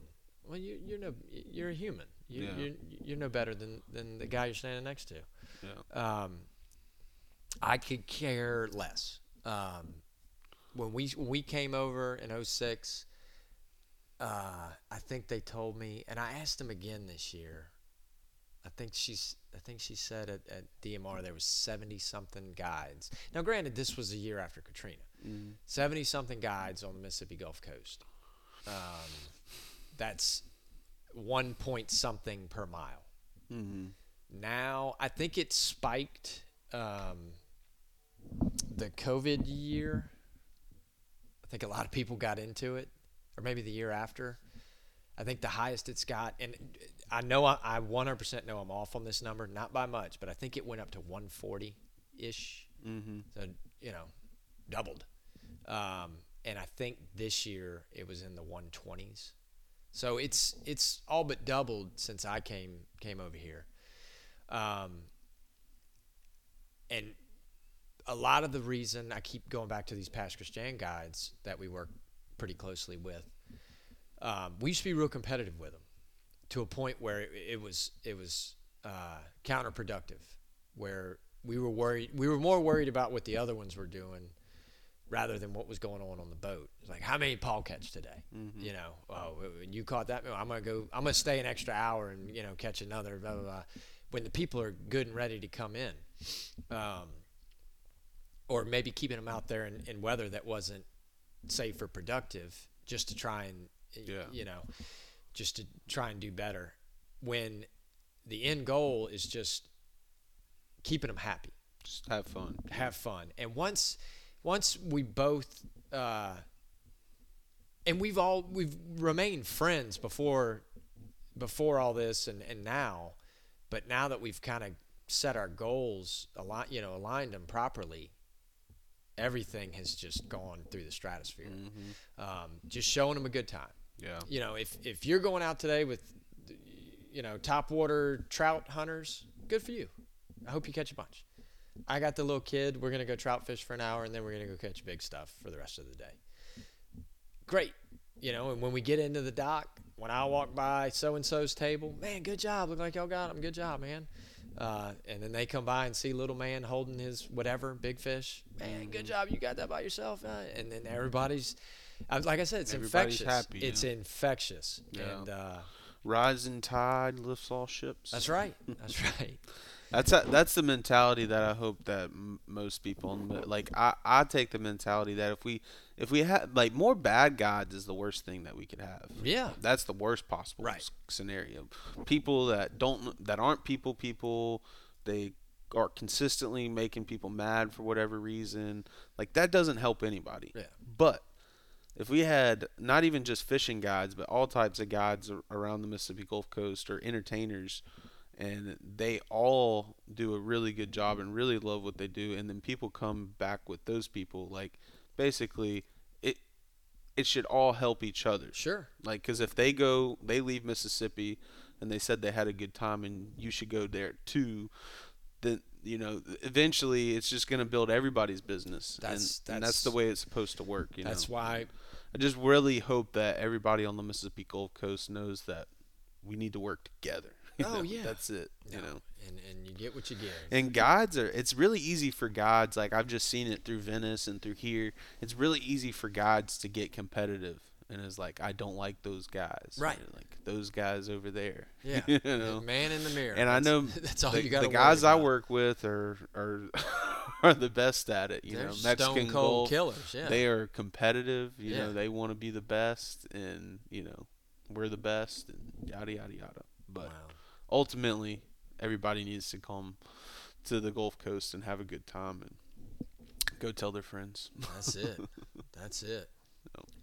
Anything else you want to add or talk about? Anything else you wanted to ask me? I'm, I wanted. I was thinking about.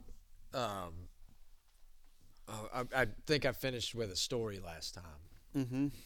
and I thought about this one because I was going to ask you, what was the roughest stuff you've ever had your boat in?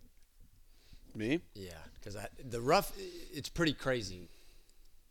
The roughest stuff, the biggest waves I've ever been in, was the best day of tuna fishing I've ever had. Really? But I, I'll tell you about it. But what was the roughest stuff you've ever been in? Man, I don't know. Um I don't know if I have anything that I can say was like the roughest I've ever been in. I I mean, I've been out there when it's it's rough, you know. Um I think one of the worst one of maybe like one of the most like oh shit moments um one time I was coming in to South Pass. I wasn't I wasn't the captain. I was a deckhand. Um we were coming into Southwest Pass on a um on a yellowfin and it was uh you know the current always comes Oh. the current always flows we were coming in from um uh what is what is the name of that Freak- Medusa. Um we were coming in from Medusa and for whatever reason you never really take Southwest Pass. Right. I can't even remember why we were going into Southwest Pass. See, I, I used to love it. we never we most of the time you always either go it used to be tiger but really red pass or you'll go into south pass or you'll go up joseph bayou. But you, there's really no reason to take southwest pass just because it's it's a, it's a lot more running whatever reason he decides to go in there but the current's coming out Swell. you know it's it's rolling south. The current's rolling south and we had a hard hard southwest wind. So it's like opposing like that. And he just didn't slow down um eh, like it got really rough within like a couple Oh, hundred yeah. yards i'm sure. Like it was like really quick and we were going pretty fast and he just speared away we're in a 42 foot yellowfin. He speared a wave and I never seen so much water come in the boat, but it blew out the isinglass. I mean, water rushed over the throttle, so it threw all the throttles in reverse. Um, there's bean bags or I mean, like I'm at the helm and I'm in knee deep water. I mean, it was that it was insane how much water. ca- I mean, it was like we were under the water. and um, I had a, I had a, I was a mate at the time, but I had a, a hose with a bilge pump with quick quick connects, you know, like an oh shit Right, yeah, yeah, emergency yeah. pump. You know, we have plenty of bilge pumps, but something like that, you gotta get that water out quick. And um, yeah, we got the water out. that was like By the time you got to Pretty Venice, crazy. Venice Marina, Yeah. it sounds like.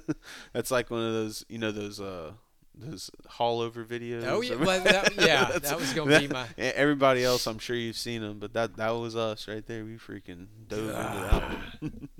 That was scary. What about you? What's the roughest you've been in? So it wasn't rough. It was just a steep swell. Mm-hmm. So we had we were doing uh, we were putting acoustic tags in Yellowfin. I want to say beach. Captain Captain Kevin was involved in this, He did a lot of that. I, and I want to say he even went down. So, El, Elf is towards Elf is east and Medusa's west, right? Yeah. So Medusa, Um, that's how long it's been. But I want to say he went and put the recorder on Medusa.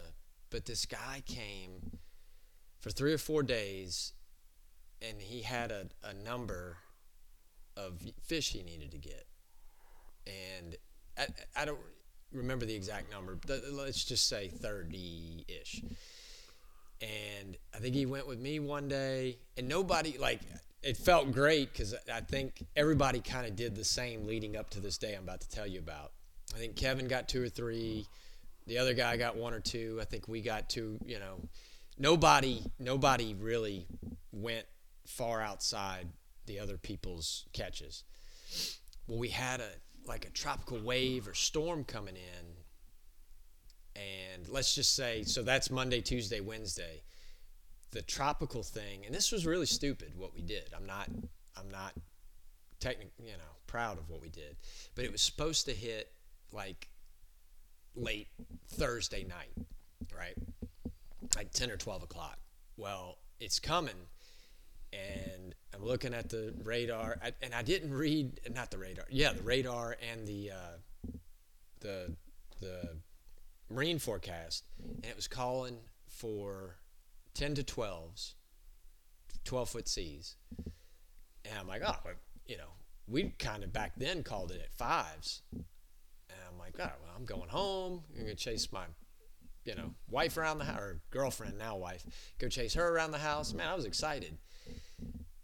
Scott Avanzino, he was at the dock. He's like, where, you know, I'm, I'm like bags packed. Like, see ya told the scientist guy, I think he had another night at the hotel or something.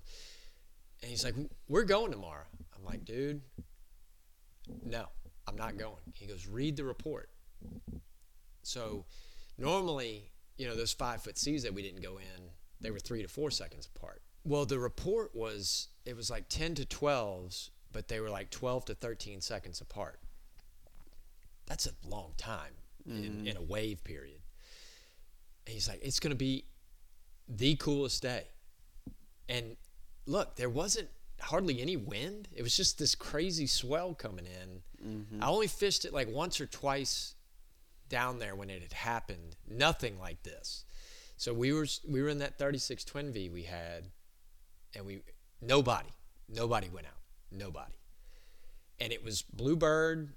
We just had this, like I said, this crazy steep swell. We were we were able to run that boat at its top speed, which was like 30, you know, 32, 35. One wave we dropped in, like it was it was too steep, and we came off of it, and it and it fell in. But we we were able to run full speed in it just because they were so far so apart. Far apart. Stop. riding over mountains all day. It was all. It was, that's what I told somebody. I was like, it was like doing a hundred down an old country road. That's exactly what it was like. Well, so the number we had, I don't, I don't know why we did it, but the the number we had to get to, it was like 22, 22 yellowfin. Up until then, you wouldn't do anything like that unless it was on a really, really good overnighter. Most days, if you got six, eight would be like a super great day. Now, granted, if you got six or eight, you weren't staying out there to kill another 12 fish. Right. Not that we were killing these. Uh, I'll, I'll explain that. So we stop at the 93s, and we we called them neons. Is that what y'all? They're with the blue stripe on them. The little, not a hardtail, but it, it has got a, I don't know. We called them neons. I don't. I don't it's discos. Some, maybe discos. We call them discos with the blue stripe on them. Yes, that's about palm size. Mm-hmm. Yeah. yeah, and I mean, so the crew, it was me, Avanzino, the scientist fella, my deckhand, uh, Forshag, Casey Forshag. He was really really good, and then John McQueen. Uh, he was just down there, outdoor rider, but he's a hell of a fisherman, and everybody was very fluent in tuna fishing. The scientist fella could care less. He was there to install the, the transmitters. So we make bait in like, you know, five minutes. You know, everybody's loading up five at a time. Uh, got the live wells full. Bam. And keep in mind how stupid this was. If something would have happened, you know, we would have been out there in some sort of tropical. I don't remember if it was the wave or it was going to be horrifically bad weather in 12, 15 hours. So we're out there by ourselves. Get out to Medusa, and the few fish that were caught, you know, it was the same drift, same everything. I, I know y'all do things different now, but you'd come around the backside. We put baits out, and first drift, bam, bam, and the the scientist fella wanted like 40, 50 pound fish, and he had like this giant salmon net. Like me and you could stand in this thing. I mean, it was massive. We were netting these tuna.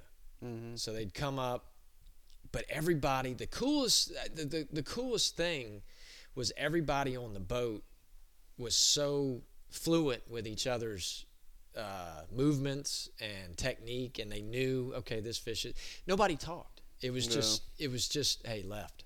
Yeah, there was All right, you know, go there was right no Googans on the boat. nothing and so we had this little kind of kind of like your pump your your we rigged up a live well pump or a, a bilge pump we'd net the tuna and then you'd you'd have somebody else's tuna on the side and you'd just stay there and he'd go as soon as it would hit the deck he'd go three what I- yeah i think it was three minutes and he'd take a little scalpel he'd hit him in the stomach he'd put the the transmitter in, it, it looked like a mini chapstick. Like if you chopped a, t- a chapstick tube in half. Mm-hmm.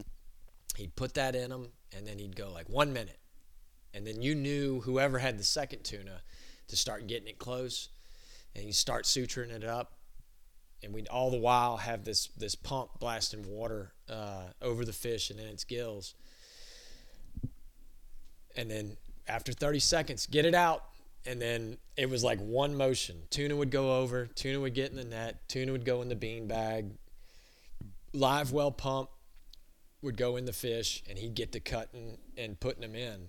And it was just a rotation. Whoever had the fish, you know, would help with the, the suture live well s- system.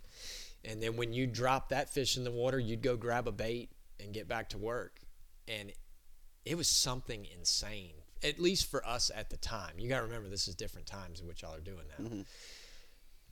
Whatever the number, I think it was like 21 or 22. We did it in like five hours. Bam. Um, and it would have been quicker had More people. but the, the orchestra, the, the most impressive thing, and granted we were in that big twin V, was the the the the dance that went on amongst the people. You know, mm-hmm. it was like mine's closer, stand down, all right, and it was just simple commands. Three minutes, thirty seconds.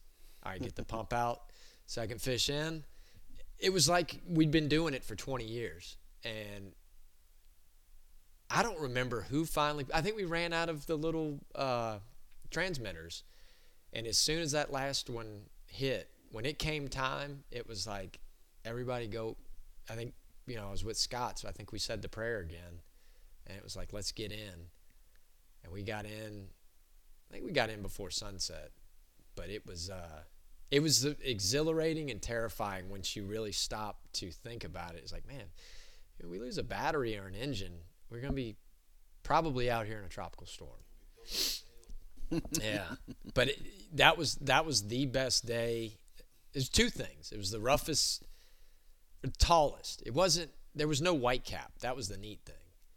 Uh, but it was the biggest swell I ever fished in at the time. Well, no, till now. Uh, and it was the best day of tuna fishing I ever had. All all in one. It was a pretty wild day. You ever talked to old Scott? He moved over here. Oh, We can get him for you. He's in Pass Christian. He, I mean, like three weeks ago, he just moved over here. really? I'm telling you, we, I, this place gets you. You, it got you. You're coming back. Well, I want to do one with Scott. That would be cool. I'll set it up. That would be awesome. Yeah. You, uh, you never met anybody like him. Yeah, I- I've always heard a lot of things about Scott. I mean, he was one of the goats down there. It's if it swims, he was just one of those guys. Uh, What's he doing now? He he originally was like a geologist, um, Oh, okay. so I think he went back to they call it rock licking. I think he went back to that. oil, oil field stuff. Right. you know. Oil, oil field. Brilliant, brilliant. Yeah, dude. yeah. Yeah, like you said, you gotta have that fallback. I'm, I'm telling you, man. Well, I wish I would have had that advice because I just went straight to fish. No, we'll, we'll figure it out. We'll make it up. This is the fallback for me. All right, Sonny. Thank you, man. Thanks All for another great episode and having me over this way. Appreciate yeah. it. All right, brother.